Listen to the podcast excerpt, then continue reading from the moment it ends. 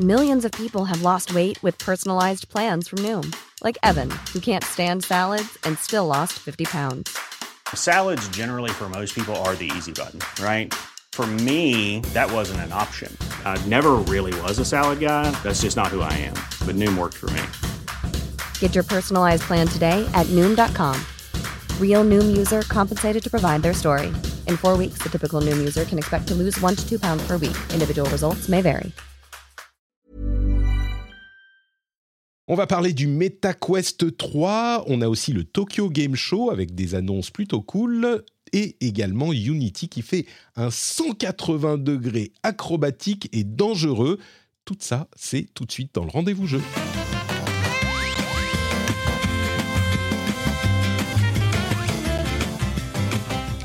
Bonjour à tous et bienvenue dans le rendez-vous jeu. Nous sommes encore en septembre 2023 pour quelques jours, peut-être presque quelques heures. Je suis Patrick Béja, c'est le numéro 333 et je remercie Caméraman, c'est un super-héros de la production vidéo sans doute, hein, certainement, qui a rejoint l'équipe des Patriotes, ainsi que Steph Sinalco, qui est le producteur de cet épisode. Merci à vous et vous le savez, si vous voulez vous joindre à la troupe, à la famille des Patriotes, c'est sur patreon.com slash rdvjeux. Merci encore à tous ceux qui vous permettent d'avoir cette émission, qui me permettent de la produire. Bonjour Maxime, comment vas-tu Au Taxou est là avec nous. J'espère que tu es en forme. En forme toujours, euh, évidemment, puisque dès que je reçois une invitation pour le rendez-vous jeu, je suis comblé, j'ai de l'énergie qui, me, vient. Puis euh, enchanté de, faire la connaissance de, Trinity du même temps. On a clairement un beau, programme, donc je suis pressé d'y être. Trinity qui est là aussi. Alors, euh, est-ce que tu es, euh, tu utilises les outils d'Elon Musk que tu as reçus enfin, ou c'est sur autre chose? Comment ça se passe là de, depuis euh, alors, depuis la côte est? Alors oui, Effectivement, j'ai les outils d'Elon Musk, mais vous entendrez que mon micro est dégueulasse. Bon, ce n'est pas la faute d'Elon Musk, hein, c'est juste la faute de mes paramétrages. Euh, donc, on va essayer de régler ça pendant l'émission. Mais oui, euh, j'ai branché euh, en, à toute hâte ma Starlink, et c'est grâce à ça que je peux discuter avec vous. Donc, c'est déjà, déjà pas mal. Et ici, il est 6 heures du matin. Hein. Donc, on est encore, il fait encore nuit. Ah là là, et, mais je suis vraiment reconnaissant que tu fasses ces efforts. Franchement, 6 heures du mat, se lever pour faire un podcast euh, avec, euh, avec nous, j'apprécie, j'apprécie. J'allais dire en direct ça du pour cosmos. rien au euh, monde. Tu nous flattes. Bon, bah écoutez, on a des choses à dire avec des sujets intéressants. Avant les sujets intéressants, je vais vous parler un peu de moi. Euh, beaucoup de gens s'inquiètent de savoir où en est Fit Patrick. Et oui, Fit Patrick, cette aventure incroyable continue. Euh, ceux qui me voient en vidéo remarquent certainement que euh, mon visage s'est un peu aminci. J'ai perdu, allez, entre 2 et 3 kilos, on va dire, depuis le début de mes efforts. Euh, je serai prêt à la fin de l'aventure euh, à vous livrer les secrets de mon succès. Euh, on en parlait un petit peu avant de lancer l'enregistrement avec Maxime. Euh, en fait, J'ai trouvé un modèle économique. c'est ça, Voilà, c'est ça. il faut le Je, dire. je vais vous vendre un PDF, euh, les secrets de mon succès. Il vous suffit de, vous- de me donner votre adresse email pour avoir tous les détails. Le PDF, il sera, il sera léger, hein, parce que c'est à peu près deux mots. En fait, c'est manger moins. C'est un peu ça. C'est mon, mon astuce de vie, c'est que je mange moins. Alors, euh, j'ai faim régulièrement, mais euh, je perds du poids. Donc, euh, on n'est pas encore au Euh, bout. félicitations, euh, Patrick. Non, non, Ouais. c'est pas encore, pas encore, pas encore. Parce que j'ai un objectif qui est un peu plus ambitieux que ce que je viens de faire là. C'était juste 5 kilos hein, que je voulais perdre. Là, j'en suis à 2 ou 3. Donc, on n'est qu'à la moitié du chemin. Il faut pas vendre la peau de l'ours. faut pas, euh, euh, comment, euh, lire le livre euh, par sa couverture, euh, tout ça. Certes, mais moi, je ne sais que les gagner, donc je suis déjà admiratif, tu vois. merci, merci. Donc, ça, c'est l'update Fit Patrick. euh, euh, bilan juste avant les fêtes de Noël. Je le fais comme ça parce que mon objectif, c'était euh, fin 2000, euh, 2023. Euh, je le fais juste avant les fêtes parce qu'évidemment, pendant les fêtes, Fit Patrick va partir en vacances. Vous comprenez bien. Donc, euh, C'est tout naturel. c'est no- c'est normal. Euh, L'autre info euh, que je vous rappelle, vous êtes déjà au courant, mais on fait une rencontre euh, Le, samedi 21 octobre à Paris à 16h. Je serai de passage à Paris et j'en profite pour vous rencontrer tous et toutes, ou presque, enfin ceux qui voudront bien venir à cette IRL, c'est au bar Le Corcoran près du Sacré-Cœur. Euh, je vous le répète depuis quelques semaines, save the date, réservez votre samedi 21 octobre. Euh, tout le monde est bienvenu évidemment et euh, ça sera le, donc le retour de ces rencontres annuelles à la rentrée qu'on faisait pendant des années jusqu'au monde d'avant, d'après. Mais maintenant on est le monde d'après après. C'est un petit peu le post-post-apocalyptique du podcast. Vous voyez, on fait comme euh, Horizon Forbidden West, mais euh, en podcast. Et la version podcast, c'est qu'on se rencontre pour boire des coups. Plutôt pas mal, en fait, le, post-post-apocalyptique du podcast. Euh, donc, voilà pour les trucs à vous rappeler. Et maintenant, on se lance dans les trois infos à retenir de la semaine. La première étant la conférence de Meta d'hier, dans laquelle ils ont présenté plein de nouveautés. Alors nous, on va se concentrer dans le rendez-vous jeu sur le nouveau casque de réalité mixte, mix, mixte, euh, mixte ou mix, euh, et, pas les autres annonces qu'on couvrira plus dans le rendez-vous tech, évidemment, la semaine prochaine.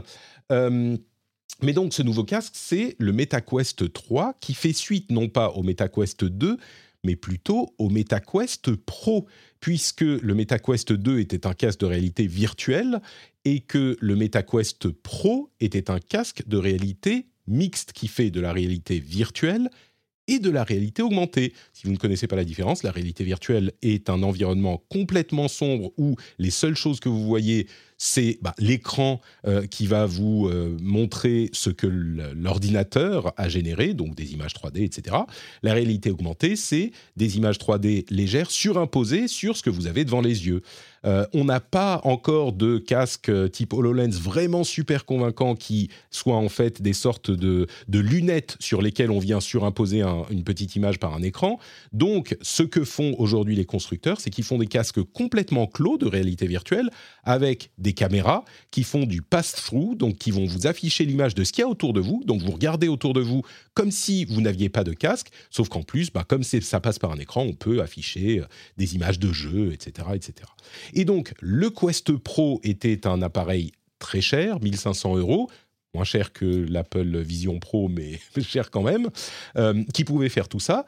Et il était sorti, je crois, l'année dernière. Le Quest 3 peut faire à peu près la même chose, sauf qu'il coûte 500 euros, plus ou moins, hein, on parle en dollars, c'est 500 dollars. Il sera disponible mi-octobre euh, et il peut faire vraiment tout ce que fait le Quest Pro, qui est important. C'est quand même plus cher que le Quest 2, qui coûtait 300, je crois, 300 dollars ou 300 euros, un petit peu plus. Euh, mais bah, c'est beaucoup moins cher que les casques de ce type-là. Et c'est un casque qui est entièrement autonome, qui est beaucoup plus puissant en plus que le Quest 2, avec un processeur euh, Snapdragon XR2, je crois, qui est deux fois plus puissant que le précédent. C'est un produit qui est techniquement très séduisant. Il y a d'autres petites subtilités dont on pourra peut-être parler, mais c'est un produit qui est techniquement très séduisant.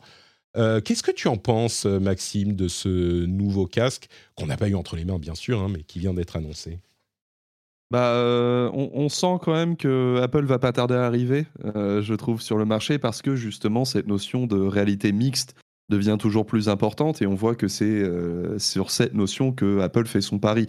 Contrairement au premier, justement, au premier zéba, j'ai envie de dire, d'Oculus, euh, qui été vraiment focalisé sur la réalité euh, virtuelle. Donc, comme tu le disais, un affichage clos et totalement euh, numérique.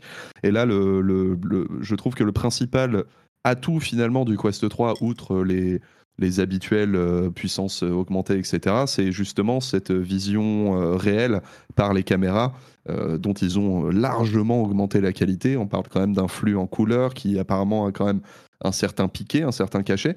Donc euh, assez, euh, assez curieux de le voir. Le, 2 pouvait aussi faire du pass-through, mais c'était vraiment pour pas se prendre les pieds dans la table. quoi. C'était en noir et blanc, c'était très pixelisé, enfin pas pixelisé, mais plein de grains. Euh, là, c'est une vraie image qu'on peut regarder. Quoi.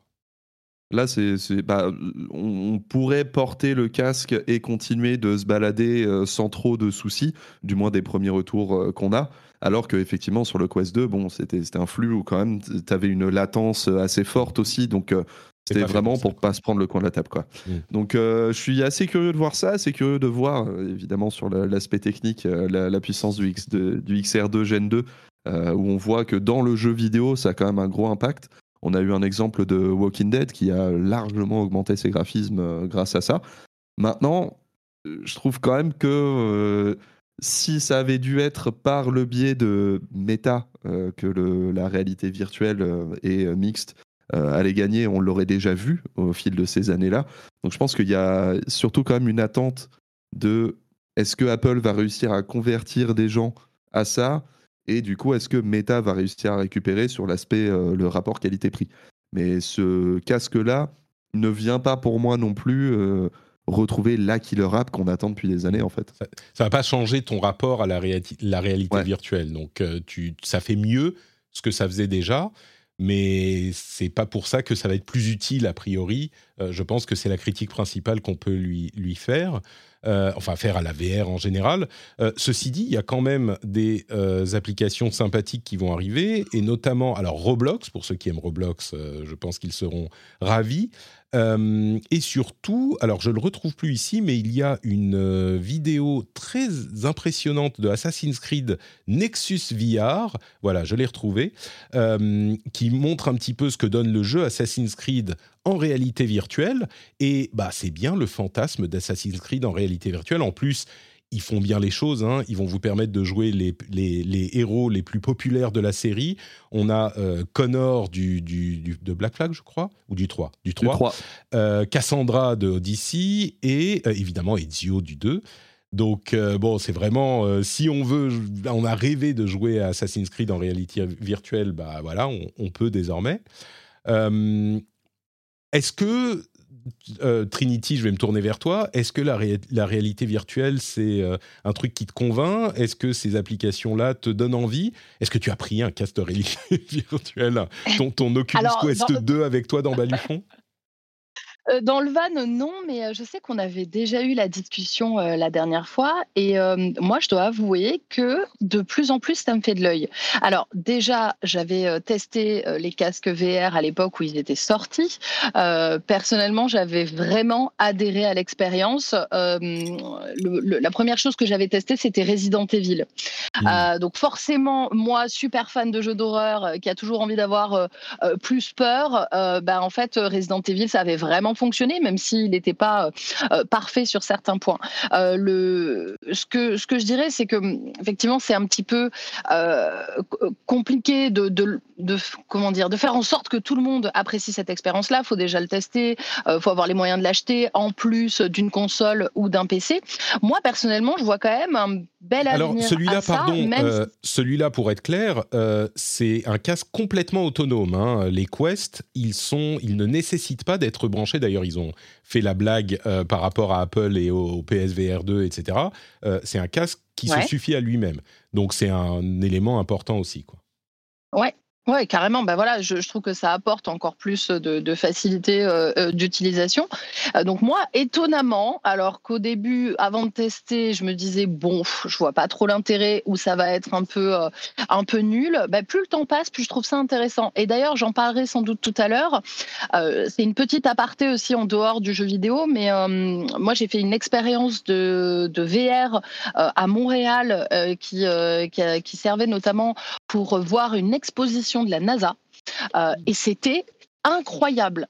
Euh, donc euh, là, je, sors un peu du cadre jeu vidéo, mais, mais, mais personnellement, la VR, bien utilisée, bien travaillée, eh ben, je pense qu'il y a un vrai plus. Il y a vraiment quelque chose qui, peut, qui peut donner envie aux gens d'avoir cette immersion-là. Alors, est-ce que je suis prête à acheter un casque VR dans mon van? J'ai envie de dire pourquoi pas. si j'avais de la place si j'avais un peu plus de place, franchement, ce casque-là me tenterait bien parce que je trouve qu'ils ont réussi à le rendre quand même accessible euh, au niveau du prix, ce qui n'était pas forcément facile. Il y avait peut-être le, PlayStation VR à la limite qui était un peu accessible. Euh, après, ça avait pas mal baissé quand même ces, deux dernières années. Euh, mais au tout début, c'était quand même une, une technologie qui, qui ne l'était pas. donc, personnellement, moi, je, demande à voir et surtout, je demande à voir ce qui va se passer, par exemple, dans cinq ans. Je sais que des, amis m'ont parlé euh, du fameux casque de Apple, même si c'est pas le sujet là. Bon, le prix m'a largement refroidi. Je me suis dit bon, je peux faire pas mal de choses avec, euh, mais toutes les possibilités aussi qui étaient présentées, euh, bah, personnellement, ça me ça me tente pas mal. Voilà.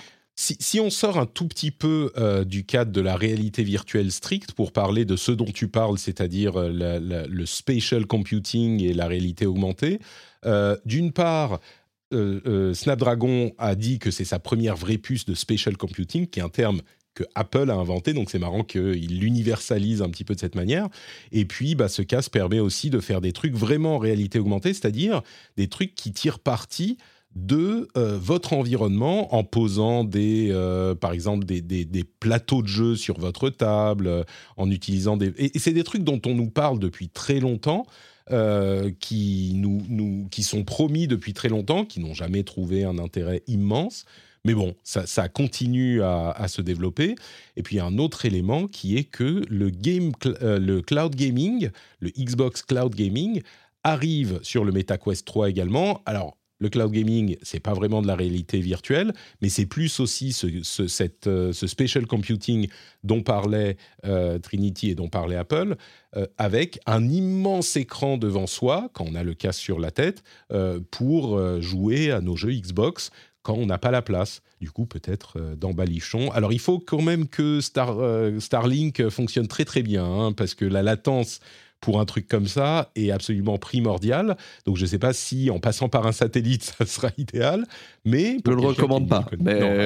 ça, en, eh ben, écoutez, euh, ça, dépend des moments, hein, mais, euh, mais, mais bon, petit aparté Starlink, euh, il y a quand même des moments où il y a une très très bonne co. en fait, le, problème de la Starlink, c'est la fluctuation de la co, qui parfois peut être beaucoup moins bonne. mais, mais effectivement, oui, moi, si, si j'avais accès à ça dans mon van, ce serait, ce serait, ce serait génial, quoi. Ça me permettrait. moi, je m'y voyais. Hein, quand, alors là, on parle pas du même casque, là, on parle du, du MetaQuest, mais quand, quand on, on va parler du casque de chez Apple. Pourtant, moi, je suis un peu du genre euh, à dire euh, bon, c'est bon, je vais pas acheter toute la panoplie Apple, ils vont pas m'avoir. Euh, maintenant, j'ai juste un iPad et un téléphone, ça suffit amplement. eh ben non, ils arrivent avec un casque et j'ai envie de l'acheter. Donc, effectivement, quand j'ai vu tout ça, j'étais un petit peu, je vous avoue, moi, ça m'a mis dans un état de surexcitation.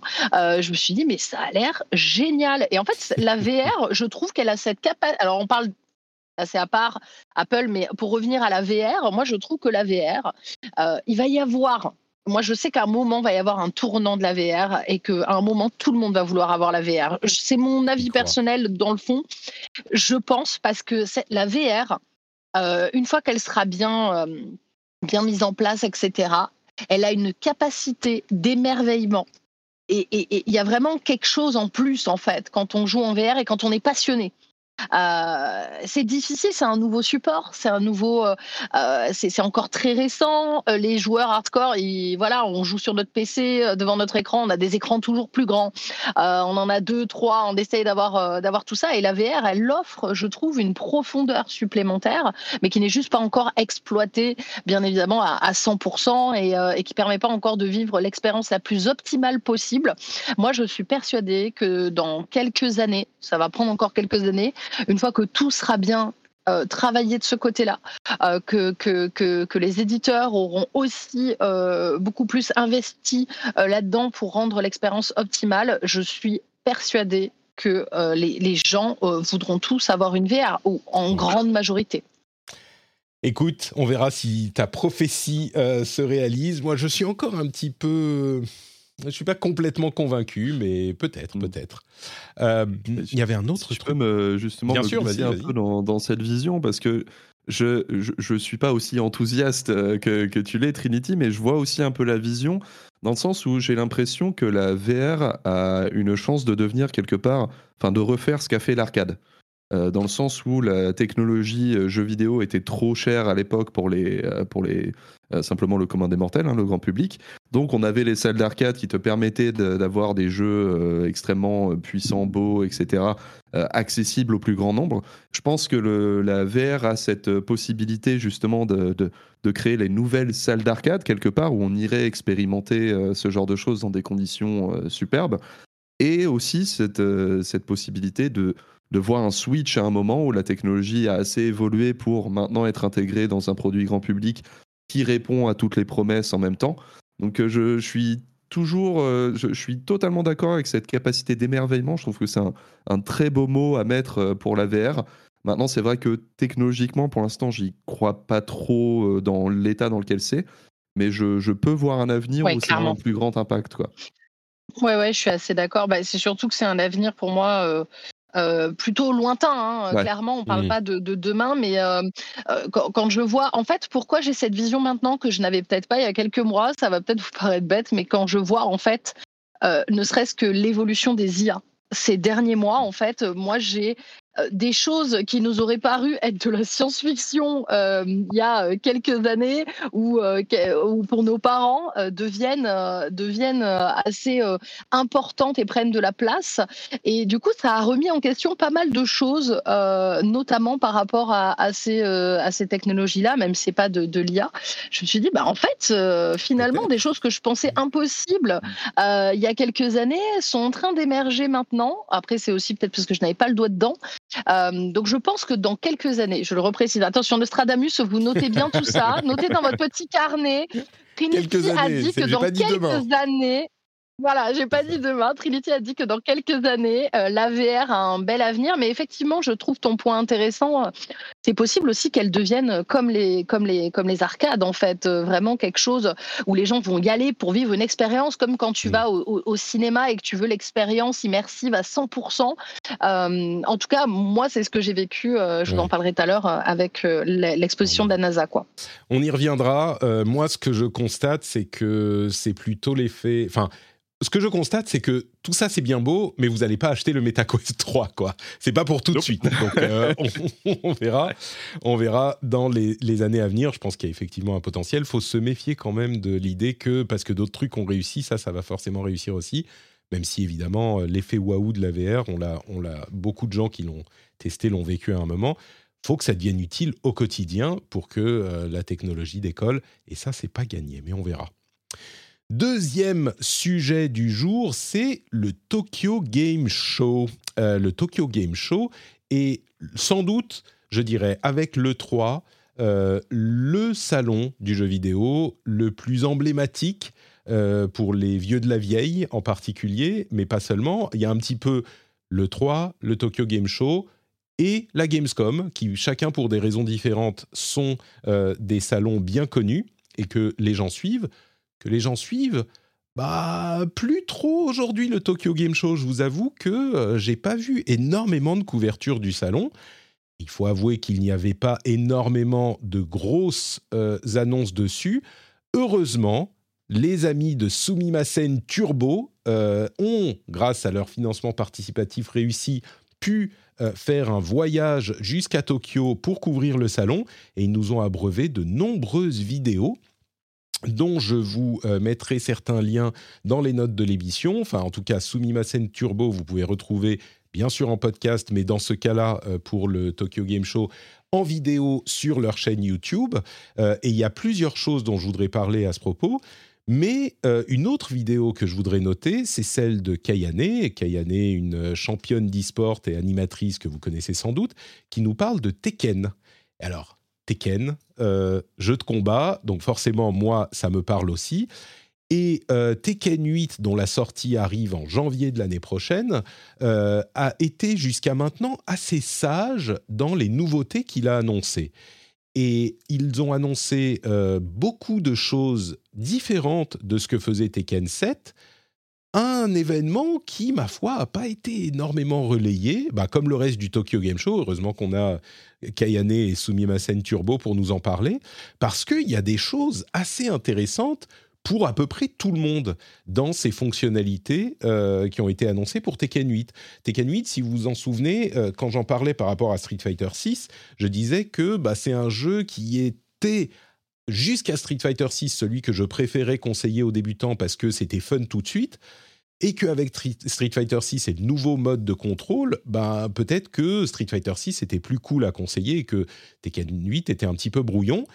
Ça ne renverse pas forcément cet avis, mais par contre, les annonces qu'on nous a faites sont quand même intéressantes. On a par exemple un mode histoire cinématique qui est assez impressionnant, qui alterne entre euh, des séquences un petit peu, on va dire, euh, de, de, bah, de cinématiques et de gameplay, qui, avec des transitions euh, immédiates de l'une à l'autre, un petit peu comme ce qu'on disait pour Mortal Kombat la semaine dernière. Euh, on a aussi des euh, petits épisodes what pour les autres persos de, euh, du roster, qui est assez complet. On a plus d'une trentaine de persos. On a aussi des, un mode arcade quest. Alors, c'est quoi le mode arcade quest? C'est un petit peu le tutoriel avec un avatar qui va se balader dans des salles d'arcade et qui va apprendre à utiliser le jeu. Il va avoir un pote virtuel qui va vous donner des conseils pour mieux nous battre. On a une sorte de lounge qui est comme le Battle Hub de Street Fighter, donc une sorte de salle d'arcade virtuelle où on va pouvoir avoir un magasin pour customiser son avatar, une beach area où on va pouvoir jouer à Tekken Ball. Tekken Ball, si vous ne savez pas ce que c'est, c'était l'un des modes préférés euh, des joueurs de Tekken à l'époque de Tekken 3, où on jouait une sorte de beach volleyball ou beach ball avec les persos de Tekken avec leurs coups. C'était n'importe quoi, c'était très drôle. Euh, il y a aussi euh, en, ligne, on peut jouer en euh, évidemment quick match, ranked, ball. Il y a des, matchs de groupe. Euh, on a la possibilité de suivre des joueurs, des amis ou même des joueurs plus connus pour voir où ils en sont, suivre leur progression et bah, surtout pour votre groupe d'amis, voir facilement où ils en sont dans leur progression en match ranked. En training, on a le training normal avec des conseils et du contexte pour chaque coup, c'est-à-dire à quel moment utiliser ce coup, à quel moment utiliser tel coup. Euh, on a des combos trials, qui est un classique du jeu de combat où on doit réaliser des combos de plus en plus compliqués, mais on a des choses comme des indications sonores pour le timing euh, de, des inputs qu'on doit faire. Euh, on a un truc qui est vraiment intéressant, c'est le Super Ghost Battle. Qu'est-ce que c'est que le Super Ghost, le Super Ghost Battle? Euh, ben, C'est un mode où on va créer une sorte de drive avatar, comme pour Forza à l'époque, donc une sorte de copie numérique de notre style de jeu qui va pouvoir être euh, réutilisé par nous, mais aussi par d'autres, qui va pouvoir être téléchargé par d'autres, par nos amis ou par des étrangers, ce qui nous permet de nous battre en asynchrone contre, entre guillemets, nos amis ou le ghost de nos amis, mais aussi de joueurs très connus. Genre, si tu veux te battre, comme le dit Kayane, contre le ghost de Arslan H, bah tu peux, qui est un des grands champions de Tekken, etc. etc. Donc ça, c'est marrant aussi. Il y a le replay euh, qui va nous permettre, on va voir nos replays, mais on peut aussi prendre la main sur le replay pour rejouer un segment du replay de 10 secondes pour essayer de parer les coups qui nous euh, posent des problèmes. Enfin, il y a plein, plein, plein de petites choses comme ça qui ne changent pas la nature profonde du jeu, mais qui font que le jeu va être quand même sensiblement différent dans son approche et qui me, moi, me, hype bien. Il y a une bêta. Si vous avez rien à faire le 20 octobre, vous saviez euh, quand vous savez quand il y a euh, Super Mario Wonder et euh, Spider-Man 2 qui sortent. Bah, si vous avez rien à faire ce jour-là, il y a une bêta de Tekken 7 qui sera disponible. Donc voilà, du 20 au 23. Moi, c'est le truc que je retiens de ce Tokyo Game Show. Je suis très très très excité pour la sortie de Tekken jeudi 7, Tekken 8 évidemment. Même s'il a quand même un, petit air de Tekken 7.5, euh, on va pas se mentir euh, sur ça, parce que c'est vrai que tu, le disais là où euh, Street Fighter 6 a vraiment refait l'intégralité de son système et fait en sorte du coup d'accueillir de, nouveaux joueurs par le, biais d'une nouvelle vague. Tekken 8, on sent quand même que malgré beaucoup d'ajouts hein, en termes de gameplay, les ajouts sont plus concentrés sur le fait quelque part d'augmenter des combos qu'on avait déjà sur, sur Tekken 7. Il y a quand même des, des belles refontes de personnages, mais on n'est pas sur une, sur une vraiment euh, remise à zéro. Mais du même temps, quand on voit euh, justement toutes ces annonces que, que tu as citées, on se rend compte que euh, bah, c'est. Tekken 7 avec absolument tout ce qu'a toujours demandé tout le monde depuis très longtemps. Moi, j'attends quand même toujours des, nouvelles du, du, mode en ligne parce que le, le, premier bêta test était un petit peu, n'était pas ultra convaincant non plus. Euh, notamment sur le matchmaking. Mais ça, on a encore du temps avant de le voir. Mais euh, c'est vrai que tout ce qui a été annoncé, moi, c'est particulièrement euh, la possibilité de, de, prendre le contrôle d'un replay sur 10 secondes. Ça, je trouve ça excellent. pour le nombre de fois où, je je sais pas, par exemple, je joue avec des amis, on va dire, bah, avec Menro, c'est arrivé très souvent sur Soul Calibur, où euh, je joue un personnage extrêmement rapide, il appuie sur une touche qui n'est pas la bonne, je le punis euh, immédiatement. Il pourrait utiliser cette, euh, cette, technologie pour justement tester des tonnes et tonnes de combinaisons, enfin trouver ce qui, ce qui fonctionne. C'est quelque chose que les joueurs pro font naturellement. Mais qui demande aujourd'hui d'enregistrer soi-même la séquence, puis après de la relancer un nombre incalculable de fois. Alors que là, c'est avoir quelque part un, sensei euh, derrière soi qui va t'apprendre à avoir cette euh, philosophie du, joueur compétitif, professionnel. Donc euh, ça, c'est chapeau bas.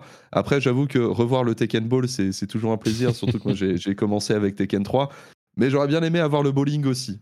Tant qu'à faire. il était dans le set, non, le Tekken cool. Ball Mais il était exclusif à la PlayStation dans, le, ah dans le set, le Tekken Ball. Ouais c'est pour ça. Mais voilà, euh, superbe annonce, effectivement. Oui, pour, pour les non-connaisseurs, euh, il y a Tekken Ball, balle, et Tekken Bowl, de bowling. C'est deux jeux différents.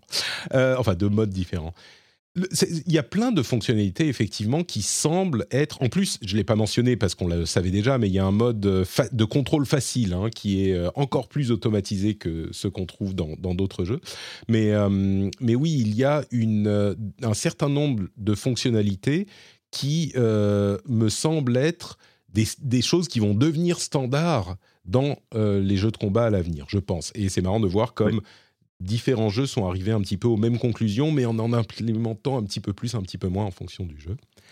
Euh, donc voilà pour Tekken, moi c'est celui que je retiens parce que bon, euh, Street Patrick c'est un petit peu euh, Fight Patrick, hein, c'est pas que Street Fighter Patrick. Est-ce qu'il y a des jeux que vous avez vus, que vous avez retenus? Moi j'en mentionnerai d'autres, mais alors je sais que les jeux japonais c'est pas forcément ton truc, Trinity, mais est-ce que tu as suivi le, le, le, TGS ou pas du tout? Si c'est pas le cas, on, alors, je vais être très très honnête, j'ai euh, surtout regardé ce que tu as mis euh, dans J'ai regardé euh, les vidéos que tu as mis. Non, c'est vrai que quand tu disais, tu vois, que, que effectivement le, TGS c'était peut-être quelque chose qui était moins mis en avant maintenant. Bah, tu vois, moi par exemple, c'est pas un rendez-vous absolu. D'ailleurs, je, je, me suis rappelé qu'il y avait le TGS quand j'ai vu la feuille du rendez-vous jeu. c'est dingue. Hein Ouais. tu vois. Et euh, alors que, bah, par exemple, la Gamescom, on en a parlé la dernière fois, c'est autre chose. Mais, euh, mais TGS, c'est vrai que ça me concerne sans doute moins. Euh, donc, du coup, j'ai plus regardé un petit peu les vidéos que tu avais mis. et du coup, j'ai noté, je viens de perdre la feuille rendez-vous jeu qui était juste là, qui vient de se fermer. Je crois que c'était Dragon. Ah oui, Dragon's Dogma, 2. Dont, voilà, voilà, Dragon Dogma 2, dont Sumimasen on, on, parlait. Euh, bah ça, par contre, tu vois, la vidéo que j'ai vue, j'en avais pas du tout entendu parler. Ça faisait très longtemps que je n'avais pas entendu parler de ce jeu. Et eh bien, la, vidéo qu'ils ont faite dessus m'a vachement interpellée, je dois dire. Euh, ça m'a, ça m'a beaucoup plu euh, au niveau de l'univers, les, monstres qu'on pouvait voir, tout ça. vraiment, ça m'a, ça, ça m'a un petit peu tapé dans l'œil. Bon, le reste, effectivement, tu as raison, c'est moins mon, univers. Bon, à chaque fois que tu parles de Tekken, j'ai l'impression que j'ai envie d'acheter le jeu. Je sais pas pourquoi, Patrick, il se passe un truc. Non, mais c'est fou parce que chaque fois que tu en parles, euh, à chaque fois que tu parles de jeu de combat, je me dis mais pourquoi je joue pas au jeu de combat? Et puis après, je vais sur un jeu de combat et je comprends pourquoi, tu vois. Mais euh, mais du coup, euh, du coup, ouais, Dragon Dogma, ça m'a ça m'a un petit peu interpellé. Mais euh, je, pense euh, qu'on en parlera beaucoup mieux que moi. Écoute, euh, pour les jeux de combat, un jour, on se fera une, initiation à Tekken ou Street Fighter. on verra si je peux t'insuffler l'amour de ce genre. Il y a beaucoup de gens hein. qui, sont venus sur le Discord de, de, de l'émission, enfin le Discord de notre Patrick, pour euh, commencer leur parcours sur Street Fighter, euh, ça me fait hyper plaisir. Il y a plein de gens. Enfin, c'est une communauté qui grossit en fait chaque semaine. Je me suis dit après la sortie de Street en juin, bah, il y a cinq personnes qui vont venir et puis après ça va être fini. En fait, je dirais toutes les semaines il y a quelqu'un de nouveau qui vient et qui commence à dire euh, ah j'ai commencé à jouer parce que Patrick m'en a tellement parlé que j'ai fini par être matrixé. donc eh, écoutez, je fais mon, mon travail d'évangéliste du jeu de combat. Euh, mais oui, du coup, Dragon's Dogma, effectivement, sans doute l'un des jeux les plus intéressants du Tokyo Game Show. Euh, et c'est l'une des raisons pour lesquelles je remercie euh, les trois ou quatre petits gars de, de Sumimasen de nous faire cette couverture qu'effectivement on ne voit nulle part ailleurs. C'est désolant, même si je comprends, hein, c'est pas un aussi gros événement qu'avant. et Dragon Dogma, bon, bah, c'est pas une, une annonce, on savait qu'il allait arriver, etc. Mais pour ceux qui ne s'en souviennent pas, le premier est un jeu un petit peu culte. Euh, qui est sorti fin des années 2000, je crois, 2009, un truc comme ça, ou 2010, 2011, euh, de Capcom, qui, et qui est un petit peu l'approche de Capcom du RPG troisième personne occidentale. Et donc Dogma 2, euh, Dragon's Dogma 2 reprend les principes du premier, euh, plein de détails que je ne vais pas redonner ici, mais les améliore et il a vraiment euh, tapé dans l'œil et dans le cœur de Pouillot et Greg qui en parlent dans cette vidéo de Soumia.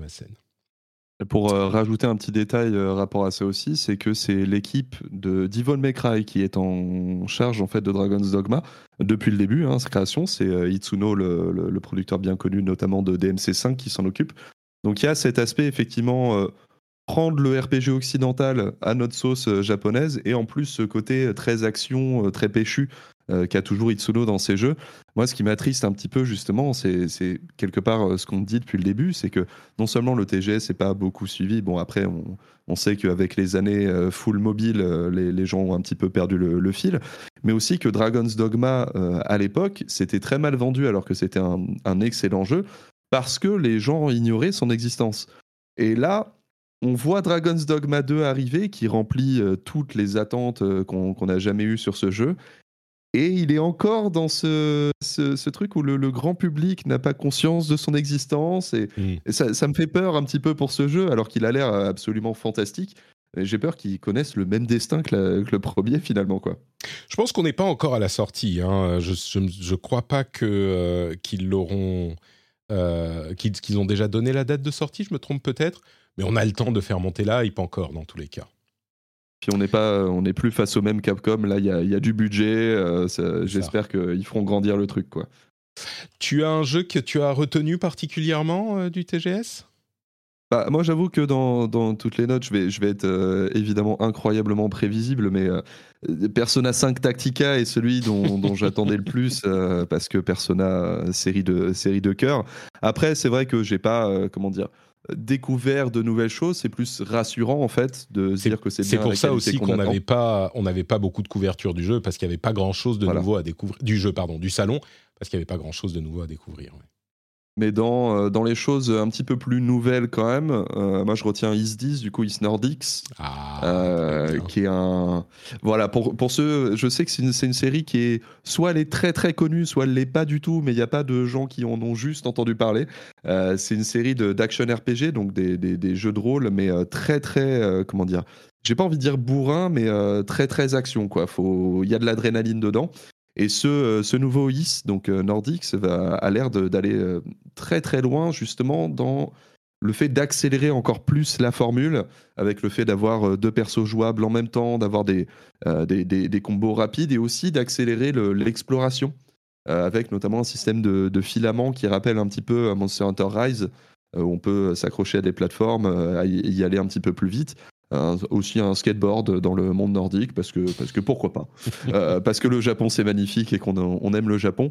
Mais euh, tout ce qu'on voit de, de, ce jeu a l'air absolument exceptionnel euh, dans le quelque part le, fixe attendu d'un IS, donc toujours un, un, RPG extrêmement nerveux. Et je pense qu'on va, on va se faire mais incroyablement plaisir avec cette nouvelle version. Alors vraiment, là, on est au, cœur du Japon japonais hein, avec Is. c'est une série qui est effectivement qui, qui a fait ses débuts peut-être sur euh, PC Engine ou un truc du genre. Je me souviens plus, mais c'est à peu près cette, euh, cette époque. Ah, bah, c'était l'époque, euh, c'est en gros c'est Falcom qui est un, créateur qui était spécialisé sur le PC à l'époque. qui mais les, on parle des vieux PC quoi, clairement, et, les débuts étaient PC Engine, etc. Ouais, c'est une culture absolue japonais. tout le monde connaît au Japon, personne ne connaît sinon mais euh, c'est euh, classique, un classique au possible. Et en plus, celui-ci se passe, alors si je ne m'abuse, entre le 1 et le 2, en termes d'histoire. Donc on revient un petit peu aux origines aussi, quoi. La, timeline, c'est à chaque fois un nouveau perso. On peut commencer depuis le début. Euh, enfin, c'est c'est un nouveau perso qui est quand même le même. C'est un petit peu à la Zelda, Is. Mais je pense qu'on a déjà passé beaucoup de temps pour, sur Is par rapport, par rapport aux gens qui connaissent. Mais je tiens à ajouter quand même que si vous allez voir le, le trailer, vous allez vous rendre compte que c'est quand même un jeu qui est très très beau pour un jeu PS2. Euh, il est et il sort sur euh, next gen et, on est bon bon monsieur de, qualité qui est. Bah, disons que euh, bah, ils se concentrent pas sur la qualité graphique, c'est pas leur préoccupation principale, on va dire, mais le gameplay a l'air de dépoter et puis surtout il y a le facteur nostalgie et des gens qui suivent la série depuis longtemps. Donc ne vous étonnez en pas. Vrai, super Falcom a pas Adol, de thune, le hein, on va pas se mentir. euh, c'est non, bon, c'est déjà cool qu'on ait des jeux. Ouais. Mais Falcom, le- l'éditeur, a vraiment pas une thune. hein, donc euh, c'est- c'est c'est pas étonnant que graphiquement, on soit pas vous. Mais ils ont des DA et c'est tout ce qui importe. La DA. Ouais, je te trouve bien généreux quand même. hein. Le jeu, euh, il ressemble à, à une sorte de comment de, de free-to-play euh, sur téléphone des années 2015. Tu es en train d'accuser quelqu'un qui porte le pseudo Otaksu d'avoir une mauvaise foi incroyable sur les jeux japonais. non, non. Jamais. Impossible, impossible. Donc voilà pour le TGS. hein. Encore une fois, on l'a assez répété. Je vous recommande d'aller voir sur la chaîne de Sumimasen pour en savoir un petit peu plus. Ils ont une couverture qui continue encore. Euh, et bah, comme je le disais, j'ai vu à peu près que eux en parler. Donc euh, heureusement qu'ils sont là. Troisième sujet important de cette semaine, c'est Unity. On vous en parlait la semaine dernière. Le développeur du moteur de développement euh, de jeux vidéo avait annoncé un changement dans sa monétisation, dans son business model, qui imposait aux développeurs de payer une somme fixe par jeu installé, au-delà de certaines, euh, certaines quantités. Il y avait tout un tas de problèmes dont on avait parlé avec euh, euh, la semaine dernière, qu'on avait détaillé la semaine dernière, comme par exemple le fait que bah, les jeux installés, il pouvait y avoir des jeux qui étaient des démos, des jeux installés par des personnes qui craquent les jeux, qui hackent les jeux, donc des pirates. Il peut y avoir des jeux gratuits, des free-to-play qui font de l'argent que euh, sur un certain nombre d'utilisateurs, etc., etc., qui faisait que les développeurs étaient euh, totalement scandalisés par ces annonces. En plus, euh, c'est Monsieur Riquitello, ancien de EA de la pire époque, qui, avait, qui est à la tête de Unity maintenant. Donc tout ça a été très très mal passé, à tel point que Unity a commencé à voir l'apocalypse se profiler pour son moteur. Pas, du jour au lendemain, mais sur les années à venir, on pouvait imaginer que les développeurs euh, qui n'avaient pas déjà lancé un projet sous Unity euh, se dirigent vers d'autres moteurs comme Godot, par exemple, qui est un truc en open source euh, qui a le vent en poupe. Et donc, ils ont fait un retourné acrobatique chez Unity. On, a vu souvent hein, des gens euh, et des sociétés essayer de revenir sur une annonce euh, qui était mal passée en disant Ah, nous sommes désolés, nous sommes euh, reconnaissants du feedback de notre communauté engagée et merci de votre passion, machin. On l'a souvent vu. Je crois que rarement on a vu un tel retournement. C'est-à-dire que tout ce qui avait été annoncé qui était problématique a été retiré. Tout. Le fait que on était, euh, on avait ces nouveaux modèles imposés même sur les versions précédentes de Unity qu'on utilisait déjà, ça a été annulé. C'est seulement, ça s'applique seulement aux nouvelles versions. Euh, le fait que les euh, jeux déjà euh, développés étaient, étaient comment? Étaient euh, Rétroactivement. oui, c'était rétroactivement. C'est fonctionner, plus le cas. Et surtout, le gros truc, c'est que bah il y a deux modèles de monétisation unitaire par unité, enfin une somme fixe par unité, ou pourcentage de des revenus. euh, on parle de 2,5 ou 3,5 après, euh, je sais plus, 100 000, 200 000, en fonction du, du type de Unity qu'on utilise.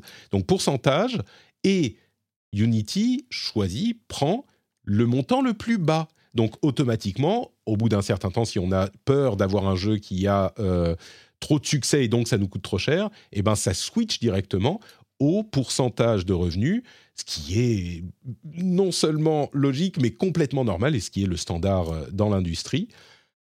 Est-ce que ça suffira pour redonner la confiance en Unity? Pas sûr. Euh, Est-ce que ça arrêtera l'hémorragie? Moi, je pense. Mais c'est vraiment un, un- retourné euh, digne de Tony Hawk. Quoi. Là, c'est pas un 180, c'est un comment 540, c'est ça quand on fait deux euh, ou plus. euh, ils ont fait trois tours sur eux-mêmes et ils sont retournés, ils sont repartis dans l'autre sens. Tu vois. Bah, c'est clair que vu le tollé qu'il y a eu sur les réseaux, euh, ils avaient plutôt intérêt, quoi. Moi, je n'avais pas du tout entendu parler de tout ça. J'ai vu mon Twitter se remplir euh, de mèmes, euh, de, personnes aussi qui parlaient du fait que c'était compliqué. Enfin, c'était vraiment, j'avais l'impression que j'étais euh, noyée dans, cette information à un moment. Euh, et j'ai pas prêter euh, attention que ça. Bon, ben, je me suis dit, bon, on verra bien comment ça évolue. Je pense qu'effectivement, ils ont pris la bonne décision parce que ça allait être un petit peu compliqué, ou plus personne allait utiliser Unity, ou je ne sais pas, ou qu'est-ce qui allait se passer, mais ça allait être très compliqué, quoi.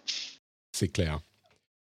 Euh, bon, je ne sais pas s'il y a grand-chose à dire de plus. Si, peut-être la question, c'est effectivement, euh, est-ce que les développeurs vont continuer à utiliser Unity ou pas? Moi, j'ai entendu beaucoup de gens, beaucoup de journalistes dire ah non, c'est fini, la confiance est brisée, euh, tout le monde va se barrer. J'y crois pas trop parce que, bah, mine de rien, on a développé des compétences sur Unity. Il n'y a pas énormément d'alternatives, même si Godot fonctionne. Bah, c'est un truc en open source, donc c'est pas c'est pas une solution aussi complète que ce que peut offrir Unity.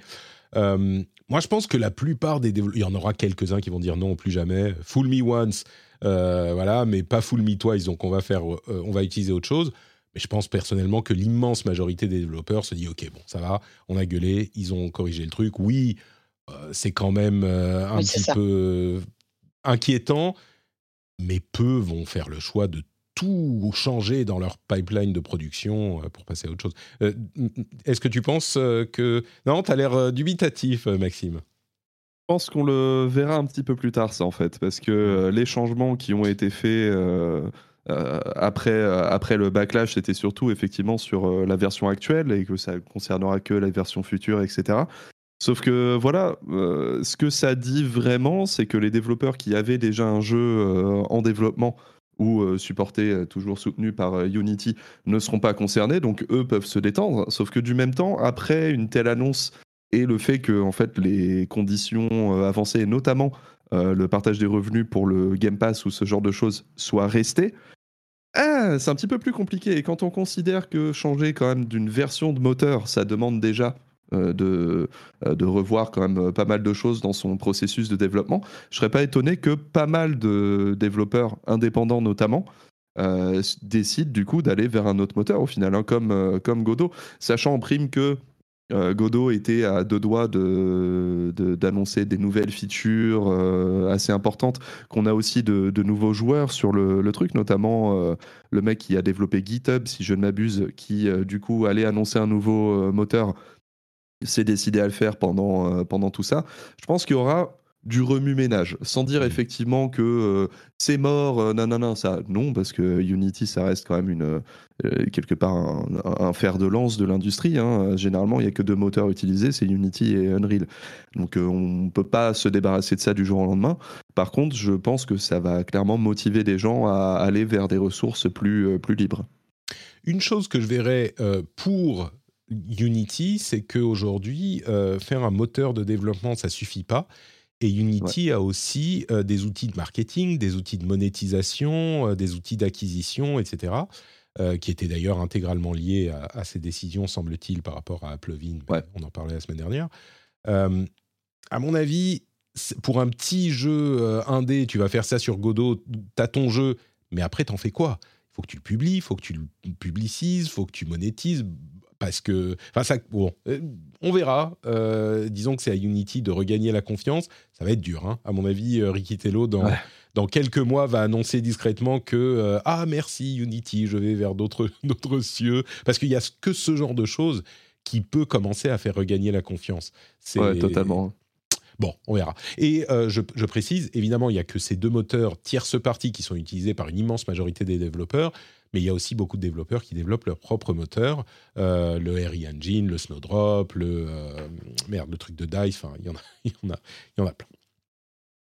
Et c'est à peu près tout pour les grosses news dont on voulait vous parler aujourd'hui. Euh, on va vous parler des jeux auxquels on a joué ces derniers jours et ces dernières semaines. Avant ça, je voudrais vous rappeler que cette émission est financée grâce à, grâce à, grâce à vous, oui, vous qui m'écoutez aujourd'hui euh, avec vos petites oreilles, c'est pas Unity, c'est pas Rikitello, c'est pas euh, Steam, c'est personne d'autre que vous. Et si vous voulez que l'émission puisse continuer à vivre, ou si vous l'appréciez tout simplement, eh ben vous pouvez euh, utiliser ce qui s'appelle le financement participatif. Qu'est-ce que le financement participatif, me demandez-vous? C'est le financement qui est participatif et qui permet de financer des trucs. Et voilà, c'est plus clair. Tout le monde se met ensemble, les auditeurs d'un truc, les spectateurs d'un truc, les lecteurs d'un truc. Ils disent bah moi ça me plaît ce que vous faites et donc je vais vous envoyer quelques sous. Euh, je vais pas vous financer à hauteur de millions de dollars, mais quelques euros suffisent pour faire marcher la magie.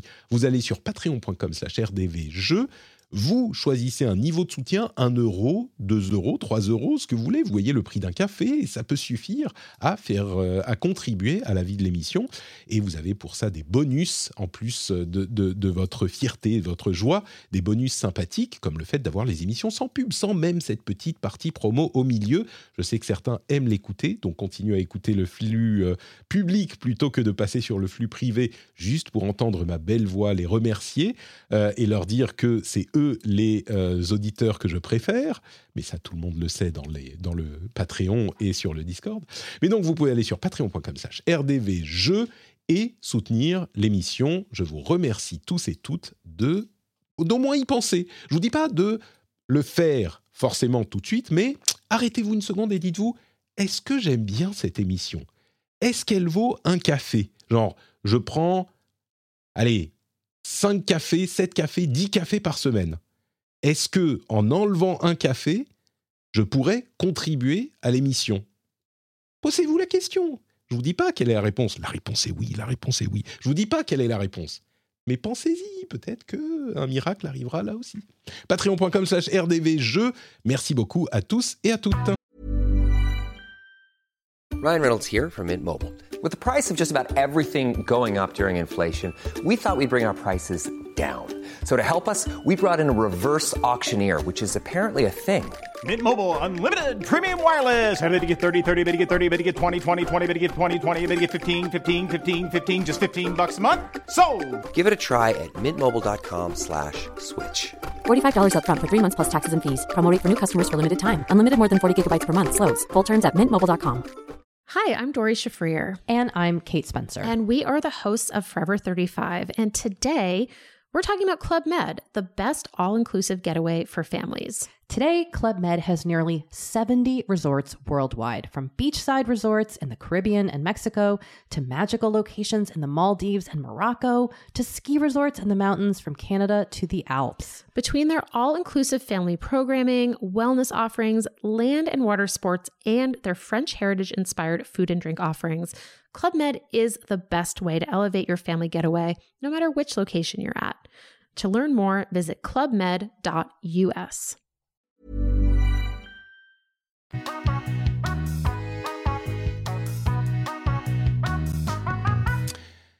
On va parler des jeux auxquels on a joué en ce moment et Otaksu, tu peux nous parler de Eternite, qui est un nom qui me dit quelque chose, mais je ne sais plus du tout de quoi il s'agit. Ah bah, je suis euh, extrêmement cohérent avec le, sujet TGS de l'émission, hein, parce que c'est une espèce de... Alors on va dire JRPG alors que c'est pas un jeu japonais en vérité. C'est un, petit, euh, un petit jeu indé, euh, comme, on, comme on les appelle, qui s'inspire aussi bien de Persona que de trucs comme Devil May Cry et Bayonetta. On est dans un monde où euh, globalement les gens ont été zombifiés par une, espèce de technologie euh, assez étrange euh, et on, a été comment dire on, épargné. On a, voilà, épargné, merci beaucoup. et on se retrouve avec un bras amputé qui finalement se transforme en une espèce de lumière qui te permet d'avoir une épée pour te battre face à des énormes monstres dans un Tokyo qui a été du coup un petit peu ravagé, post-apocalyptique. L'idée est du coup, par rapport à l'inspiration persona, de se créer des liens avec euh, des survivants euh, qu'on a récupérés, notamment une idole euh, bien sûr japonaise, parce que sinon c'est pas drôle. Et, quelque part, ces liens vont vous permettre de débloquer de nouvelles techniques, de nouveaux combos ou des, boosts pour, pour votre personnage, votre équipe aussi. Et de l'autre côté, on a un gameplay beat'em all où il va s'agir de non seulement de bien gérer la rythmique euh, de, son combat, mais euh, aussi de gérer les esquives pour les faire au dernier moment, avoir un petit ralenti euh, comme on peut le voir dans Bayonetta. C'est très mignon, c'est pas un, grand jeu, clairement, c'est un, jeu indé, c'est la première production d'ailleurs du, studio Sai, qui est un jeu de, Seattle, qui a été fondé par un ancien notamment de The Game Company, donc Sky notamment sur, sur Apple Arcade, il a travaillé dessus en tant que développeur à se mais ça se mange un petit peu tout seul quoi c'est ce, genre de production où tu sens qu'il y a du cœur derrière et même si la qualité finale n'est pas grandiose le simple fait qu'on arrive à penser à Persona en y jouant il y a quelque part, un- bah, vous avez quand même réussi quelque chose, les amis, quoi. Euh, ça, se joue, ça joue bien, c'est tranquille, pas besoin de réfléchir énormément pour y jouer non plus, ce qui parfois peut être utile dans une vie adulte. Donc euh, je- j'en suis à 5-6 heures de jeu, j'apprécie bien l'expérience et je suis très curieux de voir ce qu'il peut avoir au bout, puisque apparemment l'histoire en a fait pleurer plus d'un, si on regarde les retours euh, sur Steam. Donc pour l'instant, ça démarre plutôt euh, histoire adolescente euh, avec... le, le meilleur ami qui voulait choper l'idole et ah l'idole est dans le groupe ah voilà donc bon voilà les clichés mais si à la fin ça fait pleurer moi je, je suis pour pleurer plus pleurer, pleurer plus pour être plus beau plus plus ouvert Je- Oui, je j'apprécie comprends, je comprends. Laissons, laissons libre cours à nos émotions, effectivement. exactement C'est marrant, graphiquement, c'est euh, c'est très effectivement. Enfin, c'est japonais un petit peu dans l'Uncanny Valley du Japon. Genre, tu vois que c'est. Ouais. Moi, j'aurais pensé que c'était effectivement japonais, mais je sais pas, peut-être des, des, des japonais qui ont euh, beaucoup regardé de trucs occidentaux ou qui ont beaucoup regardé Netflix ou un truc du genre. Mais, euh, mais c'est plus japonais que j'aurais pensé si on me dit que c'est fait par un studio euh, occidental. Euh, on, a, on a généralement un ils n'arrivent pas exactement à reproduire tout à fait. Bah là, tu vois que c'est pas 100%, mais on est relativement proche. Mais je suis curieux du gameplay. euh, parce que d'après ce que je vois dans le trailer, on est limite à des mécaniques de, enfin, je sais pas, de MMO avec des zones à éviter. On a des, des, des, des séquences presque un petit peu bullet hell, donc c'est un vrai gameplay action-action. Euh, il, est, il est vraiment satisfaisant ce, ce, ce gameplay? Il est un peu mou pour moi parce que, euh, au- du moins au début de, au début de l'aventure, en fait, il y a. euh, tu, tu contrôles ton propre personnage, donc euh, celui avec l'épée. Globalement, les combos, c'est euh, 4 carrés, un triangle, une petite séquence de QTE et euh, c'est terminé. quoi. Mais après, tu peux appeler en fait des, euh, des personnages de ton équipe que tu rencontres au fil des histoires qui vont te permettre de lancer euh, des sorts assez précis. Euh, ça va être des boules de feu, ça va être des trucs comme ça où il faut contrer euh, en fait le. Il y, a- il y a une mécanique qu'on appelle de stagger ou de, de- d'étourdissement quelque part où les ennemis sont euh, extrêmement forts et des sacs à PV, mais si tu casses une certaine défense, là tu peux commencer à faire des gros dégâts. Donc Ah, l'idée c'est de gérer partout, aussi. euh, Partout, c'est la mécanique Ah, ouais. de, de, de cette décennie, quoi. C'est la, moitié des jeux du TGS, il y avait une mécanique de stagger. C'est Bah, notamment Dragon's Dogma 2 d'ailleurs, Mm. si je ne m'abuse, Ah qui a cette ouais. Oui. Ben, c'est ouais, c'est le moment où je pense que c'est cette espèce d'explosion de joie que tu as quand ça se brise et que tu mets des, des coups qui font un million. Il y, a- il y a quelque chose de grisant là-dedans. Mais du coup, il y a, ouais, dans, dans, dans Eternights, il y a cette partie-là où le gameplay manette en main est, est un peu mollasson, je trouve, euh, du moins sur ses débuts de partie. Mais il y a après, euh, effectivement, ce côté un peu euh, FF14 des affrontements où les monstres même vont avoir des sorts de zone ou avoir des trucs qui vont te, te forcer quand même à être très actif dans tes déplacements. Donc c'est c'est une sauce qui passe bien quoi. C'est c'est pas énorme. C'est moi qui préfère les jeux très nerveux, je retrouve pas non plus ce- cette nervosité, mais c'est ça, ça passe un peu tout seul quoi. D'accord. Bon, bah écoute, en plus, il y y a toute une partie calendrier, là encore, comme dans Persona. Euh, et donc, est-ce qu'on a autant, dernière question, est-ce qu'on a autant d'aspects visual novel euh, avec énormément de conversations interminables ou est-ce que c'est un petit peu moins présent pour que les gens sachent, Conversation, sachent à euh, quoi s'attendre Conversation interminable, je, je- j'entends des j'entends des critiques là. Non non, c'est- pas interminable. Tout à fait Des- des, fantastique. des longues conversations dont, dont, déjeuner. dont l'agrément est, est- est infini, tu vois. C'est Oh, ça que je voulais dire. Un monde vivant où les gens euh, mangent des petits déjeuners et te le disent pendant au moins 45 minutes. Ça, c'est la vraie vie. Oui, il y en a. Euh, Il y en a clairement, parce qu'il y a du coup ces phases, effectivement, euh, qu'on retrouve dans les personnages, de sociabilisation et des phases d'action plutôt donjon RPG.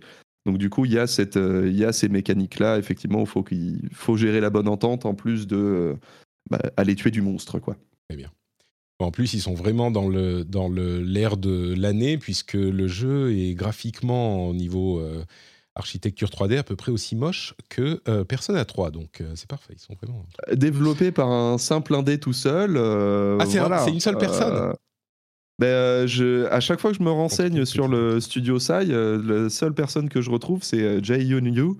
Euh, du Ah, coup, un j'ai un peu l'impression qu'il est, qu'il est tout seul. Bah, américain, mais euh, de toute évidence D'origine. euh, coréenne. Mais euh, voilà, après, l'inspiration est clairement japonaise, dans la, culturellement parlant. Très bien. Oui, bon, si c'est un mec tout seul, je, je ren- renverse ma critique. C'est hyper impressionnant, effectivement. C'est indé. que C'est indé, le ne l'oublions pas. Quoi. Ouais, ouais, non, le jeu a l'air, euh, l'air quand même assez, euh, assez impressionnant, assez complet. Et, et du coup, euh, si c'est effectivement une personne seule, bien joué. Je, je ne doute pas qu'il ait engagé des gens, je sais pas, pour faire la musique ou certaines choses. mais- Oui, oui, bien sûr. ouais. Mais bon, premier projet d'un studio qui vient de ce truc, qui vient de se fonder, et il est pas trop mal. Moi, je, ça me donne envie de suivre la suite, quoi, justement. Voir, euh, parce qu'il y a du potentiel, quoi. Eternite, euh, c'est uniquement PlayStation ou c'est sur C'est euh, d'autres PS5, plateformes PS4 et PC. Dispo sur Steam, euh, tout basiquement. Parfait. Eternite comme euh, nuit, Ether comme euh, bah, éternel. Trinity, tu vas donc nous parler de réalité virtuelle et d'expérience euh, canadienne, c'est ça? Tout à fait. Alors, euh, j'ai pas pu beaucoup jouer, hein, euh, malheureusement, ce mois-ci. Alors, non pas parce que j'en avais pas vraiment envie, mais parce que mon câble Starlink était défectueux. Euh, Donc, j'ai réceptionné le nouveau seulement la semaine dernière. Et oui, donc ça a été dur, mais je vais rester dans le thème puisque je vais vous parler de VR. Euh, la semaine dernière, je suis allée à Montréal et je suis allée à l'exposition de la NASA qui s'appelle Space Explorer, l'infini. En fait, c'est une exposition qui est un événement interacti- interactif euh, dans lequel on va porter des casques VR et où nous sommes debout et en mouvement pour explorer la station spatiale internationale. Alors juste ça. Euh, alors en fait, c'est vraiment euh, une expérience au casque VR. Euh, on va arriver, on va nous expliquer donc un peu les bases du casque VR, euh, l'expérience en elle-même, et en fait, on va nous amener dans une pièce où nous sommes dans l'espace. Alors la première pièce, elle n'est pas hyper jolie, mais en fait, elle va nous permettre de déambuler dans la station spatiale, qui est modélisée de façon un petit peu, un petit peu basique et simple. Mais dans cette station, il va y avoir des sphères qu'on va pouvoir toucher, donc on va se déplacer et venir les toucher, et ces sphères vont des vidéos 360 ont été prises par les astronautes directement dans l'espace. En fait, il faut savoir que la NASA a installé partout dans la station spatiale internationale et à l'extérieur de la station spatiale, ils ont installé des caméras 360. Et ils ont filmé plus de 200 heures de contenu. Donc on va avoir à la fois euh, des dialogues, euh, enfin des dialogues, non, plutôt on va avoir des interactions euh, avec, avec les astronautes qui nous racontent un petit peu leur quotidien, qui nous expliquent comment ils pallient à la solitude, qui nous parlent de leur peur, qui nous parlent, ça peut être n'importe quoi, qui nous montrent comment ils, ils vont changer euh, tel, euh, tel truc euh, dans la station. Ou alors on voit une des femmes, d'ailleurs, qui est une des femmes qui a passé le plus de temps. dans l'espace hein, au monde qui nous montre comment elle fait sa séance de muscu mais ce qui est super bien c'est que vraiment on peut donc bouger sur nous-mêmes et voir tout ça en 360 donc c'est hyper immersif et je vous parle même pas des moments où on est à l'extérieur de la station on est juste sur la station posé à un endroit euh, qui peut être différent à chaque fois, avec une vue sur la Terre, avec une vue sur la station, à différents moments de la journée. Enfin, c'était, mais euh, je, je trouve même pas les mots en fait, c'était Mm. une dinguerie. Alors, à quel point? Au point que j'ai versé trois fois ma petite larme dans le casque, pour vous dire, tellement c'était intense. Bon, après, je suis hypersensible, hein, donc je suis désolée. j'ai tendance à surréagir, mais, euh, mais c'était vraiment une, une expérience folle. Ça dure à peu près 40 minutes où on est debout. Donc on va vraiment bouger dans cette pièce euh, pour choisir. Donc on peut. Ce qui est assez intelligent, c'est qu'on ne va pas pouvoir voir toutes les vidéos. Donc on se déplace euh, et en fait euh, ça marche par chapitre. Donc euh, chaque chapitre, il y en a quatre ou cinq, a des euh, a des noms précis avec des vidéos, avec des thèmes. Euh, donc on pourra pas tout voir. Si on a envie d'avoir toute l'expérience, il faudra le refaire. Et en même temps, ça nous permet, comme dans un jeu, de faire des choix. On va vraiment choisir, ok, ah, je préfère aller par là-bas parce que par là-bas, ça m'inspire un petit peu plus. Et voilà. Donc, on passe à peu près 40 minutes où on est debout en train de regarder ces vidéos. Et ensuite, on finit par l'apothéose, c'est-à-dire qu'ils nous font nous asseoir euh, dans un fauteuil hyper confortable euh, et toujours en vidéo 360. On va avoir 10 minutes de vidéo filmée euh, donc déjà des interventions à l'extérieur des astronautes, mais aussi du vide spatial euh, filmé avec à partir de la station spatiale. Enfin, je vous laisse imaginer. Ah, on peut que imaginer. C'était la folie parce que euh, nous, on, est euh, avec mon avec mon chéri, on, aime tout ce qui concerne l'espace, mais on n'est pas non plus les passionnés hardcore. Et déjà, nous, ça nous a mis dans un état, euh, mais, euh, mais, mais de, de, de, ouais, c'était impressionnant. Mon conjoint, qui lui, euh, d'habitude, ressent très peu d'émotions, pour une fois, m'a dit, il m'a dit, mais, mais c'est vraiment l'expérience numérique la plus folle que j'ai vécue. Donc, vraiment, c'était euh, c'était fou. Alors, euh, pour, euh, pour vous donner une idée, c'est une expérience qui coûte à peu près 35 euros par personne pour en gros une expo. Euh, et, et, et, et, pour l'instant aussi, donc pour tous ceux que j'ai hypés, euh, vu que je viens d'en parler comme une folle et que, que c'était dingue, et bien sachez que pour l'instant, c'est que à Vancouver ou à Montréal.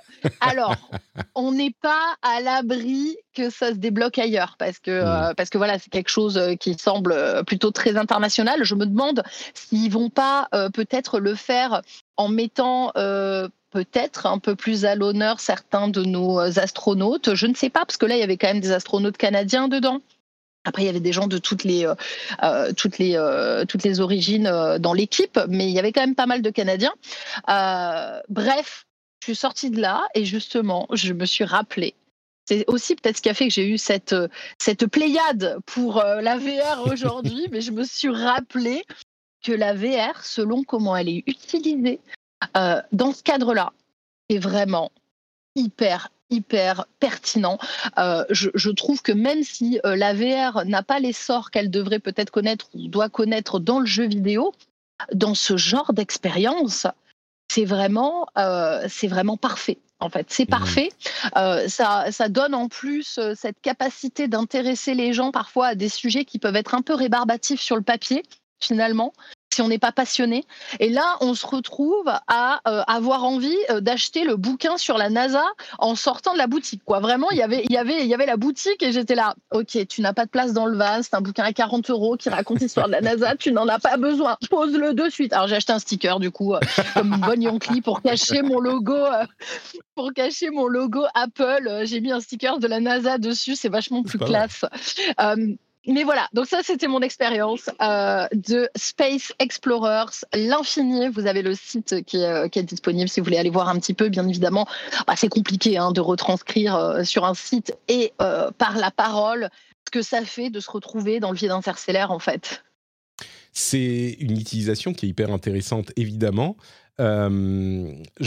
Le truc, c'est qu'elle pourrait être, euh, pas 100%, mais elle pourrait être produite chez tout le monde qui a un casque de réalité virtuelle. Euh, J'arrive pas à voir de quel casque il s'agit, mais j'imagine que c'est des casques euh, très simples, hein, peut-être un, un Oculus Quest 1 ou 2, un truc du genre. Ouais, je pense que c'était quelque chose comme ça, mais ils, avaient, ils avaient l'air d'être un peu pimpés parce que c'était oui. des casques, euh, ils, ils avaient un peu plus euh, de strap ou alors, je, je- parce qu'après je connais pas hyper bien les casques VR, et ils avaient des écouteurs, euh, hum, des, un casque intégré avec. Ouais. Donc Bah, j'ai y a- y a en l'impression que c'est fait, peut-être euh, quelque chose qui... Sur ouais. l'un ou le deux, je crois qu'il y, en- il y en a, je sais plus. Bref, Ouais. mais, mais dans tous les cas, ce Ouais. que je veux dire, c'est qu'on pourrait en fait avoir cette expérience à la maison finalement. Peut-être qu'ils devraient le vendre ce truc, ou peut-être qu'ils ont envie de vous amener pour que vous ayez l'expérience complète. Mais, euh, mais, mais oui, c'est. Alors une- on m'a qui dit... Oui. Pardon, vas-y, Euh, puisque justement, je rebondissais sur ce que tu disais avant que j'oublie. Alors, apparemment, un de mes modérateurs m'en a parlé et m'a dit qu'il y avait déjà la possibilité de visiter en 360 la station internationale avec le casque VR. Il y a quelque chose qui est dispo Ah. quelque part parce que lui l'a fait. Voilà, pour ceux qui ne peuvent pas Il venir à Montréal ou à mon- Vancouver. Faut que je ressorte mon Quest, mon Quest 1 qui est plus mis à jour, ça m'énerve beaucoup. Mais euh, dispo sur Quest, me- nous dit-on dans la, dans la chatroom. Euh, bah, je vais ressortir mon Voilà. Quest et puis on va essayer de, de voir ça. Euh, mais parce ce que du coup, marrant, je regardais des vraiment- photos là et c'est le MetaQuest 2. hein, C'est le et MetaQuest certain. 2, d'accord. Ouais. Euh, ce, qui est, ce qui est marrant aussi, c'est que c'est des vidéos 360 et pas des environnements en 3D. Donc, euh, c'est vraiment une utilisation euh, qui est relativement simple. C'est juste de la vidéo 360 du, de la VR. Mais merci. Écoute, en tout cas, ça donne vachement envie ce, que, ce dont tu nous parles là. Donc, euh, je pense que tu as créé des, des, des envies et des. euh, Peut-être pas des vocations, mais on n'en est pas loin. Alors moi, tu sais, ma seule victoire, euh, Patrick, euh, c'est que tu viens de me dire que tu allais ressortir ton casque VR. Après tout, après, après que tu m'aies dit que tu ne pensais peut-être pas que le- la VR aurait la place à laquelle je le pensais et qu'à la fin de cette émission, Ah ouais, tu ressortes finalement. ton casque VR parce Et que je t'en ai parlé, j'ai tout gagné. C'est bon. Mais non, mais c'est ça le truc, c'est que c'est le genre de truc, tu fais l'expérience, mais je sais pas si tu y reviens assez régulièrement ou s'il y a assez d'expériences de ce type différentes pour te motiver pour une utilisation. Tu vois, c'est la différence entre, entre la Switch et la Wii, quoi. La Wii, euh, c'est le truc que tout le monde avait et qui restait dans le placard parce que c'était comme un jeu de société que tu sortais quand, quand tu avais la famille ou les amis une ou deux fois par an euh, pour Noël et avec euh, tonton Roger et tata Nicole, quoi. Donc, ouais, il y a encore l'aspect exceptionnel en fait du, du de la chose. mais mm. ouais. Tout à fait. Bon, en tout cas, ça donne envie. Euh, on va voir, je vais, je vais essayer de ressortir mon, mon Oculus Quest. Euh, de mon côté, j'ai joué à quoi? Eh ben, j'ai joué, figurez-vous, euh, à un autre truc qui m'a été, qui m'a, dont on m'a donné envie dans l'émission. C'est Cyberpunk 2077, dont Jika nous parlait la semaine dernière. Et vous le savez, hein, il a, en fait, Cyberpunk 2077, ce qui s'est passé, c'est qu'il est sorti de son early access, euh, de son early access de 3 ans. il est sorti de son early access de 3 ans et il est enfin fini. Euh, évidemment, vous le savez, à la sortie en 2020, bah, il était largement, largement critiqué. Euh, là, il y a la version 2.0 de Cyberpunk qui est arrivée il y a une semaine et Phantom Liberty il y a quelques jours.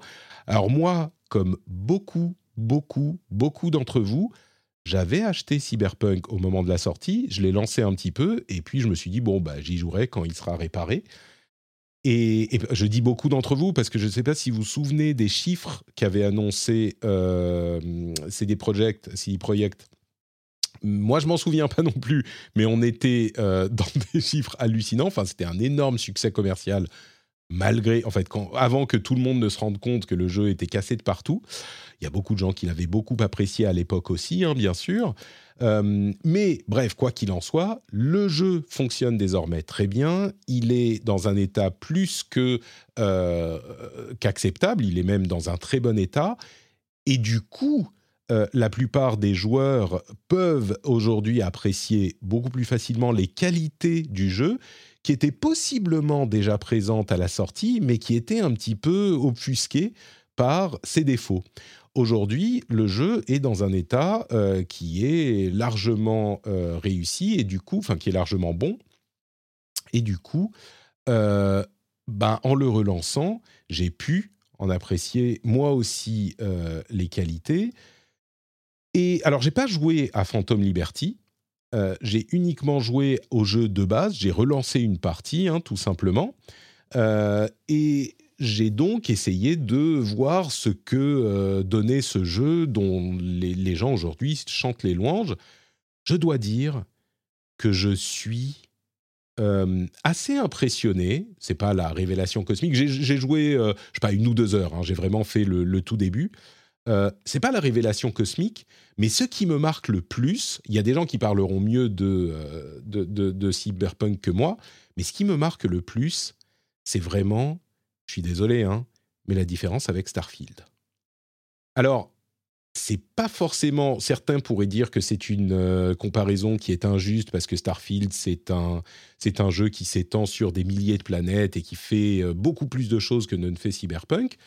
Mais Starfield pris en sandwich entre Baldur's Gate d'un côté, qui fait plein de choses super bien, et Cyberpunk de l'autre, eh ben ça fait du mal à Starfield. Euh, j'ai du mal à voir comment on pourrait euh, lui. Et je suis sûr qu'il y a des gens qui ont beaucoup aimé Starfield, hein, mais la comparaison avec ces deux jeux euh, fait qu'il est difficile de, de voir peut-être les qualités de Starfield parce que quand J.K. nous disait la semaine dernière euh, Night City a l'air d'être une ville vivante, je suis, je suis pas vraiment, même pas sans arriver à ce, cette étape, j'avais l'impression d'être dans un film. J'avais l'impression d'être dans Blade Runner, en fait, ce qui est exactement le, le, le, type de, d'ambiance. Et je me rendais compte, en vivant, j'ai même pas envie de dire de, en jouant, mais en vivant l'expérience, que je crois je, n'ai jamais vécu ce type d'ambiance dans un autre jeu. Euh, même les Deus Ex, les machins comme ça, peut-être que c'est parce que c'est un peu trop vieux ou peut-être que c'est parce que c'était moins réussi. Mais là, on est dans un, dans un, euh, on est plongé dans un environnement et dans une euh, expérience vraiment. Alors on parle pas de réalité virtuelle, mais c'est presque l'impression que ça donne. Alors moi j'ai un bel écran, un écran ultra wide, donc ça aide peut-être l'immersion. Mais l'immersion est assez folle. Et j'avais pas du tout ressenti ça quand je l'avais lancé en 2020. Je ne sais pas pourquoi. Euh, alors peut-être que la qualité de mon matériel n'était pas aussi importante euh, aujourd'hui. Et je, le fais tourner sur une 3080. Non, pardon, sur une 3070. Donc c'est pas non plus euh, le top du top pour aujourd'hui. Je suis en, on va dire, 2, 1 ou deux niveau de qualité avant le maximum. Et on va dire que je suis à 30 FPS, un petit peu plus, mais pas beaucoup plus. Et parfois, il y a des beaux ralentissements. Euh, mais bon, le, le, ça fonctionne quoi. Et du coup, je crois que j'ai envie de continuer à jouer parce que c'est un truc que j'ai jamais vraiment vécu comme ça avant. Il y, a un point, je trouve, qui est important et qu'on on, on, le voit particulièrement après avoir joué à Starfield. J'avoue que le, je- vois très bien le parallèle que, que, tu fais, même si on n'a pas forcément envie de les, faire s'affronter. C'est qu'il n'y a pas de. La, menuite, comme j'ai tendance à l'appeler dans Cyberpunk, où euh, beaucoup de jeux récents te demandent de passer par plein de menus pour faire plein de trucs. Alors que dans Cyberpunk, tu as la manette en main et tu as vraiment le, cet élan d'aller dans l'univers, le, le fait de sortir, euh, euh, choper des trucs est assez cohérent. Et quand il y a un aspect menu dans Cyberpunk, l'univers fait que bah, c'est intégré un peu naturellement parce que tu es toi-même une machine. Donc il y a, y a ce côté, euh, oui, je vais dans mon esprit de machine rajouter un truc. Et c'est vrai que bah, il n'y a pas ce côté Starfield euh, où tu vas aller dans, sur une planète. Bah, alors d'abord clique pour quitter cette planète et après clique sur cette planète et clique ensuite sur la, la ville de la planète où tu veux aller, quoi, qui nuit, à, nuit assez à l'immersion, effectivement. Quoi. En prime d'avoir une, ville, euh, effectivement, euh, quand tu te trimbales sur Cyberpunk, tu as vraiment l'impression qu'il se passe des choses même quand t'es pas là. quoi. J'irai même plus loin que ça. Euh, ce qui est vraiment frappant pour moi, c'est les en fait ce naturel se ressent à tous les niveaux du jeu.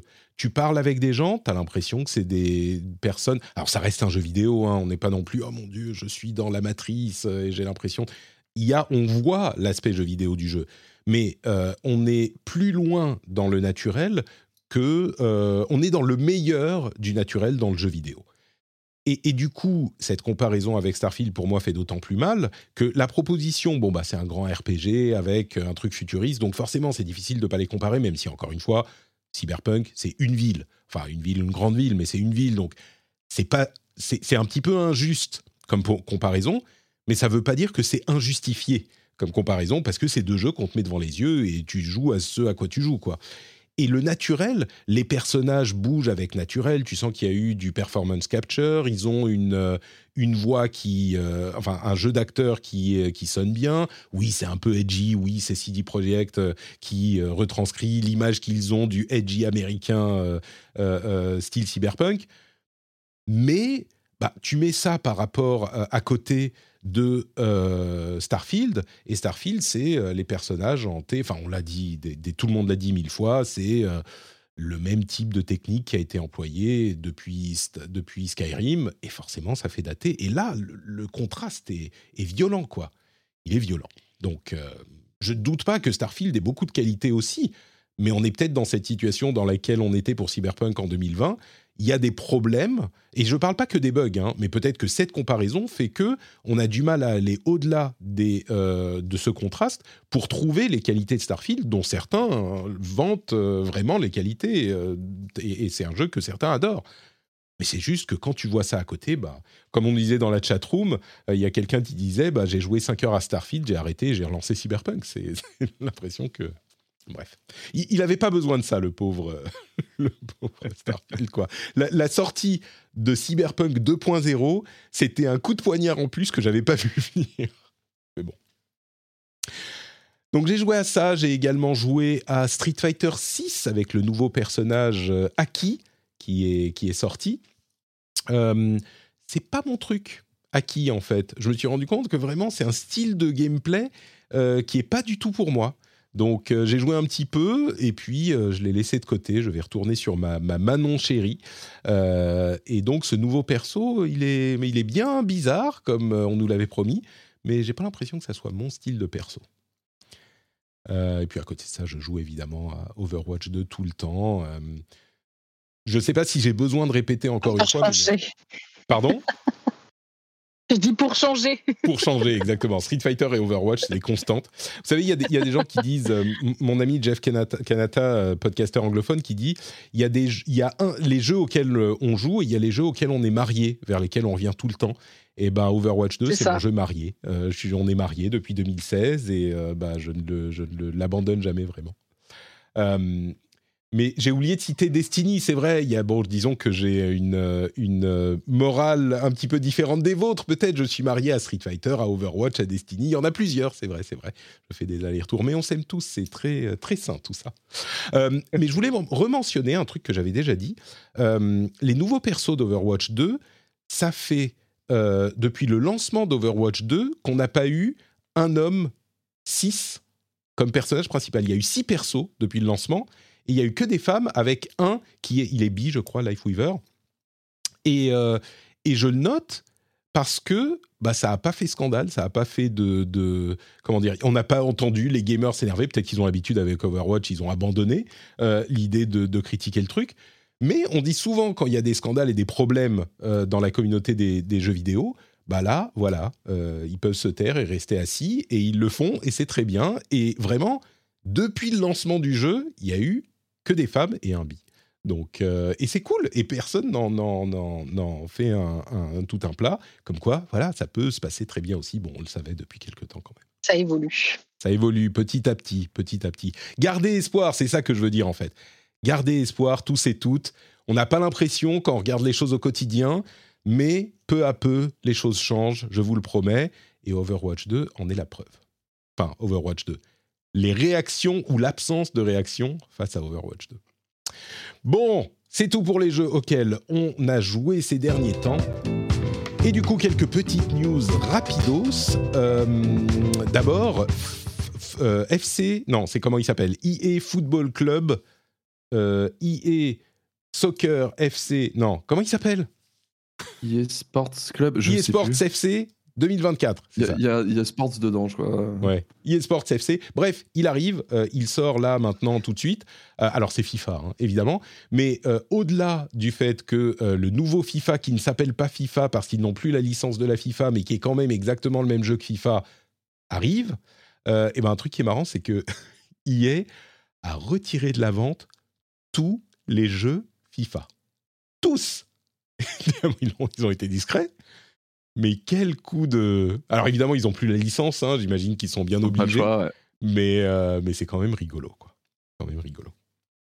Bon, vu que c'était le même jeu euh, reskiné euh, tous les 3 ans, finalement, on en a perdu Tous les deux, ans, trois, quel tous les trois ans, tous les ans. Euh, il arrive le 29, donc demain au moment où on enregistre. Donc voilà, eSports FC. Euh, et du coup, ça règle un petit peu le problème, vu qu'il n'y a pas de jeu FIFA. Quand euh, euh, Mamie Gertrude va aller euh, à la FNAC euh, ou chez Micromania pour demander le FIFA pour euh, son, sa petite fille, eh ben, il n'y aura pas d'autres jeux, donc tu peux pas te tromper, du coup. c'est plus simple. Tu dis, bah voilà, il s'appelle eSports FC, c'est celui de cette année. Il n'y a pas de question, est-ce qu'il vaut mieux prendre FIFA? Oui, mais celui-là, c'est FIFA 2023. Non, non, il faut FC 2024. Ah, hein, il n'y a que FC 2024. Voilà. Euh, je voudrais vous, dire un mot de, euh, du projet Odyssée de Tev, Tev ici Japon, euh, qui est un YouTuber qui, qui compte sa vie au Japon et qui a différents projets depuis des années maintenant, qui a été contacté par un, par un spectateur de, ses, de sa chaîne, qui s'appelle Ludovic, qui a une collection de jeux vidéo absolument invraisemblable avec des milliers et des milliers de consoles et de jeux. Et euh, il ne peut plus l'utiliser. Mais quand je dis des milliers, c'est un entrepôt euh, de, de, de- jeux plein à craquer. Et il peut plus l'utiliser, il peut plus la compléter, il peut pas, il veut pas la vendre. Enfin, il avait le choix de la vendre ou de la donner à quelqu'un. Et donc, Tev s'est engagé euh, avec son équipe à créer un musée du jeu vidéo pour héberger cette collection-là et continuer à la développer évidemment. Mais il y a des trucs de fou. Et donc, bref, il a lancé un Kiss Kiss Bang Bang qui a évidemment largement atteint son objectif déjà, qui est en train de, euh, naviguer vers le million d'euros de, euh, levée de fonds, euh, qui devrait donc créer un musée du jeu vidéo. Alors je ne sais plus où exactement, c'est en région parisienne. Mais donc le projet est d'ores et déjà euh, réalisé, enfin atteint. la somme est a priori atteinte au moins pour le musée en dur, et puis il y aura des, stretch goals évidemment. Ils l'ont atteint très vite. Hein, ils l'ont atteint si vite qu'ils ont fait cracher la plateforme KissKissBankBank. Hein. Moi, quand on m'en a parlé, j'ai essayé d'aller sur la page et c'était pas possible. C'était juste oui, impossible ça. de charger la page. Ils ont, ils ont, ils ont tout cassé en fait, euh, bah, comme d'habitude, euh, très engagés, euh, communauté très engagée. Ils sont arrivés, ils ont dû arriver à 50 000 dessus. le truc a rien compris quoi. Exactement. et du coup, je, vais, je, mettrai dans la newsletter bah, les liens vers tout, enfin, tous les sujets importants dont on a parlé aujourd'hui évidemment, mais également, alors c'est pas très difficile, hein, c'est le projet Odyssey sur KissKissBankBank, mais je vous mettrai le lien vers ça et je vous encourage à aller y jeter un coup d'œil. Euh, il y a plusieurs musées du jeu vidéo qui sont euh, en travaux, ou, enfin en, cours d'élaboration. De, Celui-là a l'air vraiment intéressant, et puis vous pouvez le financer aussi. Donc euh, n'hésitez pas à aller regarder, ça a l'air d'être un très beau projet. Et moi, maintenant que le site est disponible, eh ben, je, vais, je vais contribuer également. Bah, surtout qu'ils ont, je, rebondis, mais surtout que la collection est énorme, euh, mais ils ont l'air de dire, donc je suppose qu'ils avancent pas ça par hasard, que ce serait l'une des plus grandes collections au monde euh, de, consoles et de, jeux vidéo. En tout cas, c'est ce que j'ai lu. Hein. Euh, donc, euh, ça doit être, ouais, effectivement, un sacré hangar qu'il a parce que je pense pas qu'ils avancent cette affirmation-là sans raison. Et ce sera en France, vous imaginez, c'est génial. c'est vraiment impressionnant. Je vous encourage, même si vous voulez pas contribuer, je vous encourage à aller regarder la vidéo où il ne montre qu'une partie de la collection.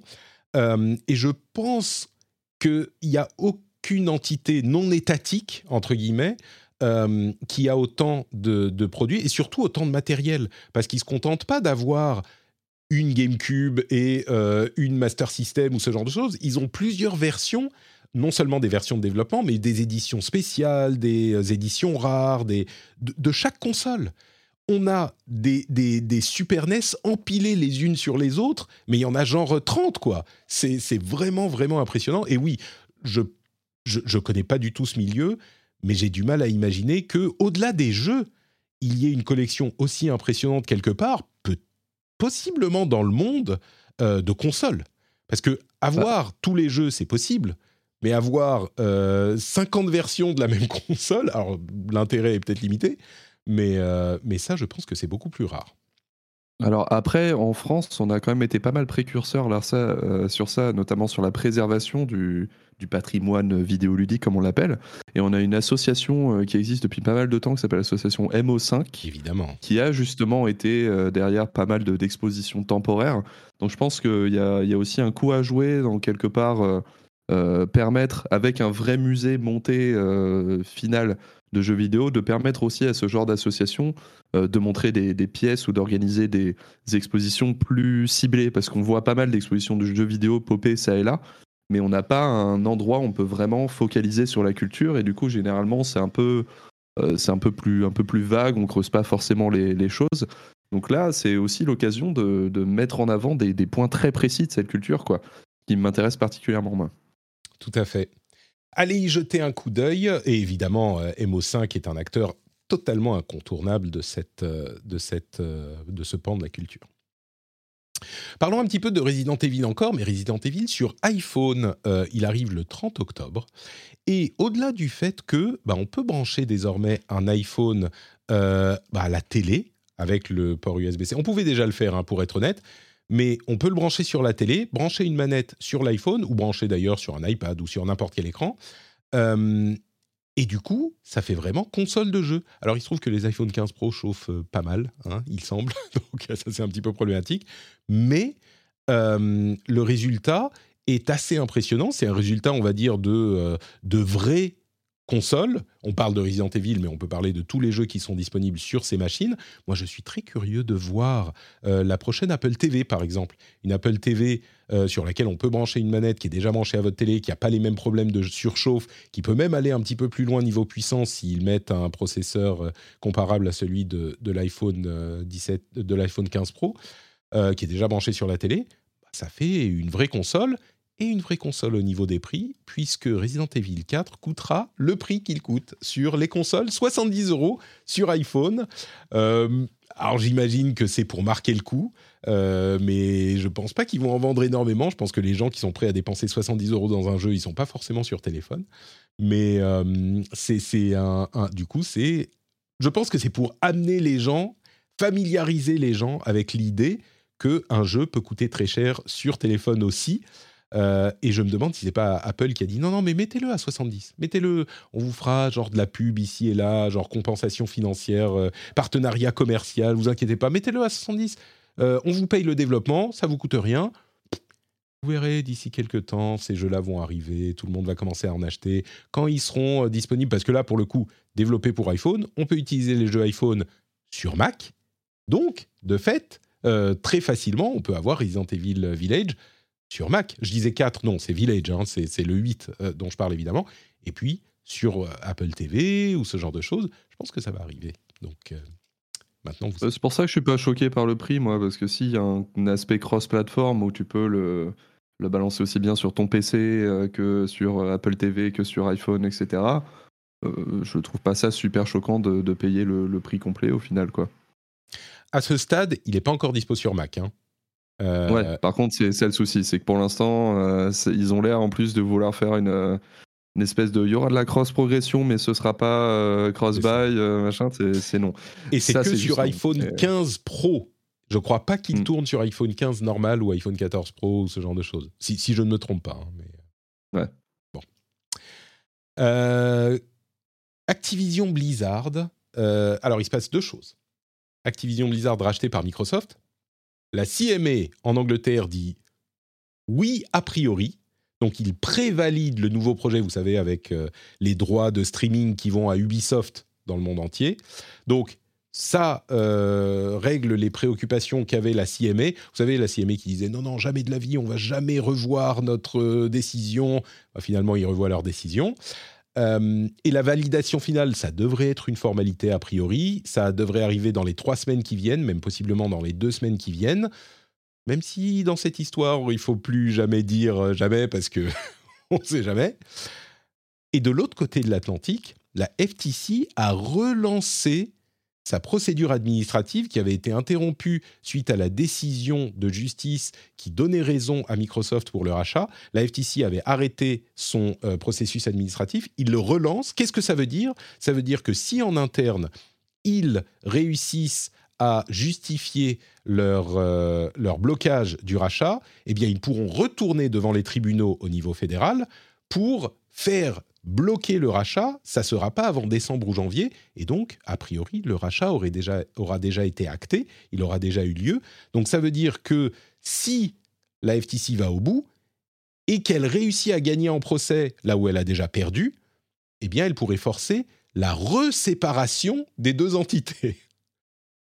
Je vous cache pas que c'est très très peu probable parce que euh, bon bah voilà ça a été partout euh, euh, jugé comme un rachat valide contrairement à ce que disait la, FTC. Mais dans cette histoire, il ne faut jamais dire jamais parce qu'on ne sait jamais. Aussi, si les deux dernières années nous ont appris quelque chose, c'est bien ça. Donc voilà, d'un côté ça passe, d'un autre côté ça passe moins, mais a priori ça devrait quand même passer et rester euh, malgré ce que fait la, la FTC. Et entre parenthèses, Jim Ryan devrait quitter la présidence de Sony euh, en mars 2024. Fait 30 ans qu'il est chez Sony, je comprends qu'il veuille aller la- à la retraite. C'est le bon moment, je crois. Milieu de la génération, il a bien établi euh, sa victoire avec la PlayStation 4 et la PlayStation 5 surtout. Euh, enfin, l'a confirmé avec la PlayStation 5. Il va laisser sa place pour que quelqu'un euh, puisse lancer, commencer à vraiment préparer le lancement de la prochaine gêne. Ça me paraît tout à fait logique tout ça. Je me demande qui va prendre sa place. Peut-être, c'est qui? C'est Hearst qui est à la tête des PlayStation Studios. Euh, Euh, ça serait tout à possible. fait. ouais. Et puis quelques autres petites news. On commence à avoir les impressions sur Alan Wake 2. C'est pas en octobre aussi, Alan Wake 2 Euh, si, de mémoire, si. Si, C'est si, si. c'est n'importe quoi le- la période. N'importe quoi. Ça va commencer. Le 27 octobre, me dit-on dans la chatroom, merci. Euh, les, les- les impressions sont très positives à ce stade. Ils ont joué, je crois, trois heures, les, les testeurs. Euh, très positives, là encore. C'est du Alan Wake euh, comme ce qu'on en attend. Euh, on a aussi Counter-Strike 2 qui est disponible depuis hier, qui remplace euh, CSGO. Donc euh, voilà, un gros changement pour les gens qui sont fans de CS. Un rien à foutre pour les gens qui ne jouent pas à CS. Euh, Les amateurs apprécieront. mais écoute, je CS, c'est comme Dota, c'est comme League, c'est comme même Overwatch. Euh, même si Overwatch est peut-être touche plus large mais moins profond, euh, c'est des jeux. Si t'es dedans, c'est comme même Destiny. C'est ce genre de jeu auquel t'es marié. Si t'es marié, bah forcément chaque changement euh, t'importe énormément. T'es pas marié, euh, tu t'en fous quoi. C'est pas. On est d'accord. On est d'accord, très bien. Ok, non mais parce que tu vois, tu me jettes sous le bus, mais euh, mais t'es dans le même. euh, Ah, mais mais c'est bus. c'est pour ça que je disais ça, quoi. C'est vraiment genre les, les amateurs apprécieront, quoi. C'est Ah, les pas, amateurs de pas, CS, mais très quand bien, oui. Oui, voilà, tu vois. On est d'accord. Euh, vous voulez pas reprendre un petit peu de Street Patrick euh. Euh, Ubisoft a commencé à travailler sur The Division 3. euh, EA a commencé à travailler sur la suite de Star Wars Jedi Survivor. Rien de bien surprenant. Un truc plus surprenant, c'est que Sega a annulé Hyenas. Vous connaissez ce jeu de, enfin c'était un jeu service FPS ou TPS, je sais plus, 3 contre 3, enfin le truc qui coche toutes les cases de euh, la réussite commerciale assurée. Ils ont fait une bêta, ça a sans doute pas provoqué un engouement incroyable, et donc le jeu est annulé. On arrête les frais. Oui. Je peux le comprendre. C'est c'est euh, pas euh, ceux qui avaient fait Alien Isolation, je crois. C'est euh, Creative Assembly, je crois? Je crois que c'est eux, oui. Ouais, c'est ça. C'est- Hmm. Ouais, ouais, d'accord. Oui, oui, c'est ça, c'est ça. Ok. Euh, oui, oui, bah écoutez, oui, euh, j'ai vu ça, j'ai vu passer la, la news. Euh, Kayane l'a relayée en fait euh, tout à l'heure. Euh, elle disait que oui, le jeu avait été annulé. Ça, ça doit être, euh, c'est toujours compliqué, je pense, pour une équipe quand tu as bossé euh, aussi longtemps sur un jeu et qu'on te l'avorte dans l'œuf euh, comme ça, Mhm. même pas dans l'œuf parce que là, il était quand même euh, plus proche de la fin, je pense, que du début. Euh, mais euh, ouais, compliqué. C'est le, le- le fait de combattre le comment s'appelle sunk cost fallacy. C'est tu dis mais on est presque au bout, euh, peut-être qu'il faut continuer le développement. Là, il est presque fini. Mais en fait, euh, si tu sais que ça va se planter, c'est peut-être pas forcément la peine de continuer euh, juste pour dépenser plus d'argent pour rien. Et effectivement, euh, c'était compliqué. Après, bon, pour les développeurs, effectivement, Eh c'est ben, forcément pas drôle. Quoi. Alors là, après, c'est source Kayane euh, d'il y a deux heures euh, par rapport à ça, mais euh, en plus, elle, elle explique que dans la foulée, euh, Sega a annulé d'autres projets non annoncés et a prévu aussi pas mal de restructurations, licenciements, notamment sur les branches européennes. Tout à fait, tout à Voilà. fait. Je pense que ce qui marche chez Sega depuis quelques années, c'est le Japon, c'est Atlus, c'est Ryuga Gotoku, enfin Yakuza. Et le- l'Occident, les développeurs occidentaux ne font pas, enfin, font, ça fonctionne. hein. Il y a des titres euh, qui sont dont on ne sait même pas qu'ils appartiennent à Sega, mais qu'ils sont, euh, qui sont Les qui Total War, fonctionnent. ouais. Voilà, par exemple, au hasard. Euh, mais je crois qu'il y a aussi des studios qui produisent pas ce qu'ils espéreraient, quoi. Oui, ils n'ont pas annulé les Yakuza, me dit-on dans la, dans la chat room. Euh, soulagement, non mais évidemment, enfin les Yakuza, c'est aujourd'hui, euh, avec Persona, le fer de lance euh, de Sega. C'est, Sega, c'est devenu Yakuza. Vraiment, parce que Persona, c'est Atlus, donc on l'associe pas forcément. Mais euh, bref, donc, pour... Est-ce que je suis en train de dire une connerie? C'est bien Sega, c'est bien Atlus, non? Enfin, Atlus, c'est bien Oui, oui. Sega. euh, Enfin, Sega a racheté Atlus, A racheté euh, il y a Atlus quelques années. oui, ça, je ouais. suis. Ouais. Tout à coup, j'ai Oui, bon, commencé à hyperventiler. Pardon. Euh, oui, donc euh, voilà, on associe beaucoup Persona. Enfin, on n'associe pas énormément Persona à Sega. On associe beaucoup Yakuza à Sega. quoi. Les prix dans Fortnite vont augmenter. Franchement, je suis sûr qu'on va en entendre des, des- des- beaucoup, mais c'est pas si surprenant que ça.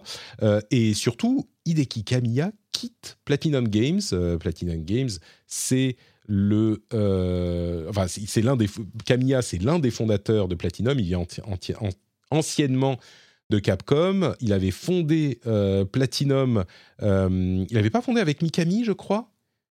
Si je dis pas de bêtises. Euh, Oui, et Mikami s'est barré super vite. euh, C'est ça, il y a bien longtemps pour faire euh, son autre boîte à lui. Euh, bon, c'est forcément un moment important pour le jeu vidéo japonais, même si Platinum, enfin c'est pas From Software Platinum, c'est un, je les mets un petit peu dans le même sac parce que c'est des développeurs cultes qui font un style de jeu qui est très identifié. Mais From évidemment a eu un succès monumental.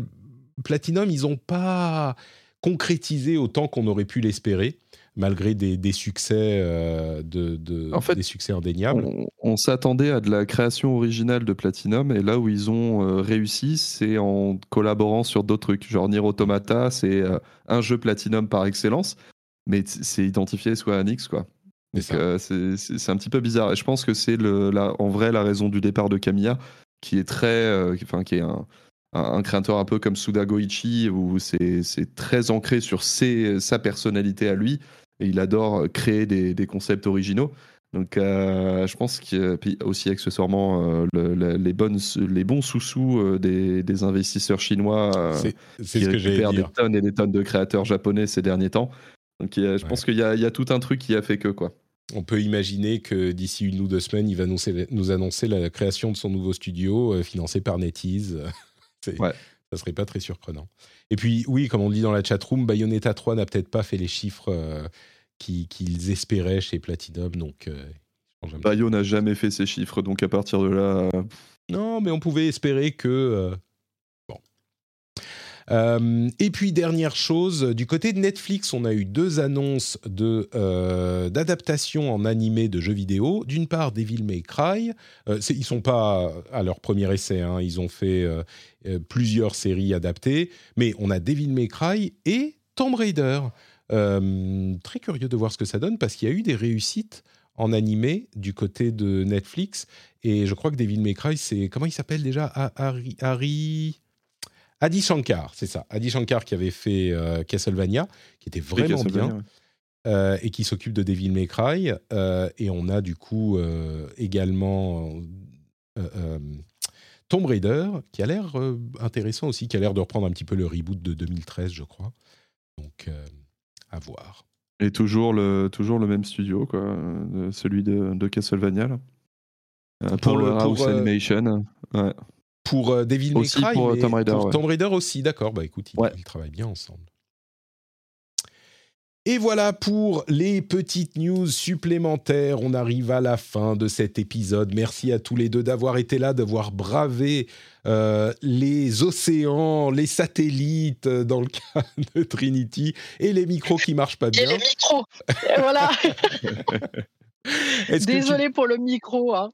Non, mais écoute, c'était au final ça, ça passait très bien. Est-ce que tu peux nous dire passé. où on peut te retrouver quand tu n'es pas dans l'émission, euh, où tu seras dans les semaines à venir avec ton tour du monde dans Baluchon? Alors, euh, on peut me retrouver comme d'habitude euh, sur Twitch en direct sur la chaîne Trinity. Aujourd'hui, d'ailleurs, je vais aller visiter un parc, euh, le parc à animaux Omega, où les animaux sont bien traités et en liberté. On se balade avec notre petite voiture et on va voir des orignals euh, et plein d'autres animaux se balader. Et ensuite, bah là, je vais passer aux USA dans une dizaine de jours. Euh, avec euh, un petit euh, Halloween à Salem, comme il se doit, en grande pompe, un Halloween à l'américaine. Et pour le reste, si vous, ouais, ça, ça va, être- ça, je suis très impatiente. Mais avant ça, on va faire les chutes du Niagara en live aussi. Donc, euh, ça va être, ça va être cool, pas mal de choses. Et euh, pour ceux qui ont envie de suivre un petit peu, qui n'ont pas le temps d'être là en live, eh bien, euh, il y a mon site trinitrip.fr sur lequel est référencé, sont référencés plutôt tous mes articles. Et on peut retrouver toute l'aventure quand on n'a pas le temps de regarder en direct. Et il y aura du jeu vidéo aussi. J'ai déjà installé des monologistes. Ah, le premier jeu que j'ai installé avec ma Starlink, j'ai installé un jeu d'horreur, comme tu t'en doutes. Ah, donc prépare-toi, le prochain épisode, je te fais un récap de tous les jeux d'horreur que je n'avais pas fait, euh, comme d'habitude. Magnifique. Voilà. Euh, et tu- quand est-ce que tu passes, euh, tu commences à aller vers l'ouest et où tu vas devoir te réveiller euh, euh, plus tôt à chaque épisode jusqu'au moment où tu vas dire Bon, Patrick, ça, Ah. ça va là, ça suffit? Bon. C'est sympa, mais euh, alors Ouais. en fait, là, ça va. Je suis, normalement, je suis encore à peu près euh, trois semaines, un mois dans l'Est, euh, voilà, dix jours au Canada, et ensuite je vais dans l'Est américain, donc je serai encore sur le même fuseau. Donc là, ça devrait aller. Et ensuite, je vais commencer à prendre la route 66, je pense, d'ici un mois et demi. Euh, un mois et demi, deux mois. Et, euh, et là, par contre, euh, le décalage horaire va se faire sentir. Alors, je pense que ça va dépendre des fuseaux. Donc, je te dirai un petit peu en fonction de là où je suis, parce que, ouais, à Los Angeles, c'est 9 heures de décalage. Donc, je vous adore, hein, vraiment. J'adore cette émission. Je peux me lever à 5 heures comme aujourd'hui. Bon, me lever à 2 heures du matin, c'est une autre histoire. dur. Je comprends, je comprends. Merci. On suivra ça évidemment sur le site et sur la chaîne Twitch et on mettra le lien vers ton compte Twitter dans les notes de l'émission. Otaksu, est-ce que toi tu commences ton voyage vers euh, l'est ou vers l'ouest ou est-ce que euh, tu restes bien tranquille sur ta chaîne YouTube? Moi, je, je voyage en 2037 euh, en testant du Wi-Fi 7 et, et toutes ces choses absolument magnifiques. Euh, évidemment, je, je n'ai pas besoin de voyager physiquement quand l'esprit part aussi loin. C'est bien connu. Euh, non, moi, je, je- je reste tranquillement sur mon petit youtube.com slash otaksu euh, pour euh, faire mes tests high-tech et sur euh, legrandpop.fr pour parler plus de, de pop culture où je viens de sortir ma, mon article critique de Sex Education, la série Netflix qui vient de se terminer qui est juste, juste parfaite, quoi. J'en entends beaucoup de bien. Il faudra que j'aille lire cet article parce que c'est. Je, crois que j'avais regardé genre un épisode et j'avais pas vraiment accroché, mais j'en entends tellement de bien. Que les premières, le premier épisode et la première saison peuvent être un peu, euh, peuvent être un peu trompeuses parce que les gens avaient l'impression que ça allait être une série pour ados. euh, qui allait parler de sexe euh, librement, mais série pour ados. Alors qu'en fait, non, c'est une série pour vraiment un peu tout le monde, quoi. C'est-à-dire que tu as la perspective ado, mais tu as aussi la perspective adulte, et tu as énormément de, de sujets euh, forts traités, avec un côté humour british euh, vraiment, euh, vraiment bien fichu. Donc euh, non, je te, je te recommanderais d'essayer au moins sur trois épisodes. Euh, si t'accroches pas, t'accroches pas évidemment, mais euh, c'est une série qui fait chaud au cœur véritablement. D'accord, très bien. Bon, bah, le Grand Pop et puis la chaîne Otaksu, évidemment, sur YouTube. Merci à toi. Pour ma part, euh, note Patrick un petit peu partout. Les liens sont dans les notes de l'émission. Le Discord pour se retrouver, pour discuter. Euh, D'ailleurs, il y a un lien vers le- l'event euh, IRL pour indiquer que vous êtes intéressé. Si vous le souhaitez, venez sur le Discord. Et puis, en plus, on est- on s'amuse bien là-bas. Twitch tous les jeudis et mardis midi pour le rendez-vous jeu et le rendez-vous tech respectivement. Et puis bien sûr tous les liens vers les réseaux sociaux et Patreon, patreon.com slash rdvjeux pour soutenir l'émission. Vous le savez, vous l'entendez toutes les semaines, patreon.com slash rdvjeux. Quand vous mettez les clés dans le bol, ça fait cling et là s'insinue dans votre cerveau le message. Si vous appréciez l'émission, peut-être pourriez-vous considérer l'idée d'y contribuer financièrement, d'envoyer des sous-sous. Merci à vous tous et à vous toutes d'y penser. Pas forcément de le faire tout de suite, mais d'y penser. Posez-vous vraiment la question. Vous êtes-vous posé la question aujourd'hui? Si ça n'est pas le cas, posez-vous la question et allez sur patreon.com slash rdvjeux. Merci à vous tous, merci à vous toutes. On se retrouve dans une semaine. Ciao, ciao